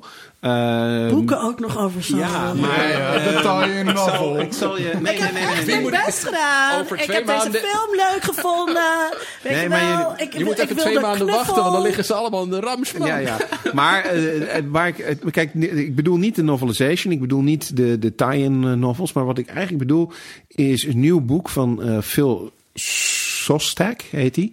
Heeft ook een hele eh, leuke eh, eh, Twitter-account waarin hij heel veel deelt over boeken die gaan over Star Wars. En dan, dan gaat het vaak over de boeken die gaan over de making-of en de, de props en dat soort dingen. En hij heeft de laatste films, dus de, The Force Awakens, Last Jedi, Rogue One, heeft hij boeken geschreven die eigenlijk een verzameling van concept art zijn. Van welke ideeën waren er nou binnen de story group toen we deze film gingen maken. En dat is hartstikke leuk, want ook al vind je de solo echt ruk, dan nog is dat boek superleuk, omdat je al die gedachtegangen en, en, en concepten ziet. Er zit bijvoorbeeld, dat weten we, want hij heeft het onder andere getweet. eh, er zit bijvoorbeeld een concept in van Wookiee Stormtroopers. Nou, dat vind ik, vind ik hartstikke interessant. Dan wil ik wel, wel zien hoe dat eruit ziet. Ik ben ook blij dat ze het niet gedaan hebben. Maar in dat boek en in al zijn boeken, want ik heb al zijn boeken, eh, ja, krijg je dus een beeld van hoe Solo nou ontwikkeld is en wat de ideeën waren in dat ontwikkelingsproces. En daar ben ik wel benieuwd naar. Ja, dat zijn, maar dat zijn ook. Ik, ik vind het mooi. Ik stond laatst in eh boekwinkel ook door de, dat gigantische The Art of Solo boek. Te, Want je hebt zo'n The Art of van elk grote Disney film tegenwoordig. En ja, ik werd daar eigenlijk ook aan de ene kant weer heel blij, maar ook wel verdrietig van. Want je ziet dan, ja, die film, nou ja, ik vind hem dus heel nikserig en heel oninspirerend. Maar dan zie je hoeveel creatieve energie Ja, daaraan, precies. daarin is gestoken. Hoe die mensen, en ik moet ook altijd denken aan die documentaire, die fantastische documentaire die op eh, de DVD van eh ehm, eh, The Phantom Menace staat. Oh, Gewoon eens fly on the wall van hoe dat proces allemaal precies ging. En hoe, ja, ze het maar van moment op moment een beetje aan het verzinnen waren. Dan zie je wat een groot gat daar valt tussen, zeg maar, aan de ene kant die productiekant en aan de andere kant het eindproduct wat eruit komt. En die productiekant van dit soort films is zo rijk en er wordt zo, door zoveel mensen op zoveel interessante manieren aan gewerkt. Ja, waanzinnig mooi. Ja, want laten we niet vergeten, er zitten natuurlijk gewoon... Zou ik ook nog wat over zeggen? Ja, ga je gang. Mag daar nog wat over zeggen? natuurlijk. Oh, ja. Ja, Eh, ehm, in vergelijking met vroeger, je moet ook niet vergeten dat. ehm, eh, ook, ook vroeger was fandom dus gewoon nerdy en was het voor, voor een kleine groep mensen. Toen werd dat allemaal veel meer eh, eh, acceptabel. En toen gingen er een heleboel mensen filmstudies en mediastudies doen. En daar allemaal op een bepaalde manier over nadenken. Dus we zijn ook met z'n allen veel reflexiever daarover geworden. En je ziet dus ook dat die mensen die dit soort films nu maken, zo'n achtergrond hierin hebben. En een achtergrond in fandom hebben. En een achtergrond hebben om hier over na te denken. Die weten wat politieke economie inhoudt. Die kennen het belang van representatie. Die hebben Henry Jenkins eh, eh, gelezen. Hè, dus waar er eerst gewoon een soort van raakgeschoten eh, eh, werd. En het in die zin misschien heel trendzettend was. kan dat nu ook niet meer. Er zit een soort. eh, hoe zeg je dat? Self-consciousness op een vervelende manier in. Hoe zeg je dat in het Nederlands? Zelfbewustzijn. Zelfbewustheid, Op een, kan dat ook ja. negatief? Eh, ja, je Oh, kan oh. je, je kan je heel zelfbewust zijn in de te zelfreflexief zijn. Ja, maar ik, denk, ik eh, denk dat je dat heel erg ziet als je, als je... Dat kun je ook zien in het verschil tussen The Force Awakens en The Last Jedi. En zeker als je buiten die films kijkt naar het werk van J.J. Abrams tegenover dat van Ryan Johnson. Mhm. zie je twee mensen die uit dezelfde generatie komen. Die zijn ook opgegroeid in de jaren tachtig met die films. En je ziet in J.J. Abrams iemand die echt door en door fan is van dit soort cultuur. En die probeert eigenlijk die films van Spielberg en Lucas... Dat probeert hij gewoon met de moderne technologie na te maken of te benaderen. Ja. Is eigenlijk is The Force Awakens een poging om vanuit een modern perspectief, dus onze ideeën over identiteit, progressieve ideeën over identiteit en de fancultuur die hij kent, die divers is en die groot is, eh, om een Star Wars film te maken. En bij Ryan Johnson zie je echt iets anders. Dan zie je iemand die tegelijkertijd heel erg inderdaad nou, heel veel leest, maar die ook heel erg, ja, hij, als je, hij is heel leuk om te volgen op Twitter. Als je niet op alle, alle trolls let, die op elke post van hem echt allerlei haatmail beginnen te sturen. Maar ehm, hij heeft heeft een heel erg rijk scala aan invloeden. En dat zie je dus ook dat je in zijn film zie je. In The Last Jedi zie je Mario Bava terug. Je ziet, uh, je ziet uh, Kurosawa oorspronkelijke Ja. invloeden. Je ziet heel Mhm. veel dingen terug die je niet zo snel in een Star Wars film zou verwachten. Omdat zijn referentiekader niet bepaald wordt door die popcultuur van de jaren tachtig. En daar denk ik wel dat je dus ook een onderscheid ziet tussen filmmakers die echt wel een soort van eigen visie. Een eigen, nou ja, rijk scala aan ideeën hebben. Tegenover een fancultuur waar J.J. Abrams toch meer in zit. Die zich veel meer soort van, ja, voor wie George Lucas en Spielberg een soort van goden zijn. Die ze, hè, waar, waar Ja. je nooit meer, zo van, je zal nooit zo goed worden, maar misschien kun je bijna, weet je wel, 80% bereiken of zo. En je moet gewoon iets, je moet niet George Lucas willen worden, maar je moet net zo baanbrekend zijn als George Lucas toen was. En nou ja, zie dat maar eens te doen in deze context. Ja, nou ja, de- goede aanrader nog inderdaad om de eh, audio commentary op The Last Jedi te luisteren. En de documentaire En op de Blu-ray is ook waanzinnig, ja. ja, ja. Dat was weer geeky dingen voor deze keer. Nou, als je het leuk vond, eh, dan kun je ons eh, recenseren op iTunes. Deze keer kun je er geen Wookie mee winnen, maar je helpt wel je andere geeks om ons te kunnen vinden. Je kunt ons ook mailen als je vragen of opmerkingen hebt. Uh, geekydingen.gmail.com En ehm, we horen graag van je. Dit was Geeky Dingen.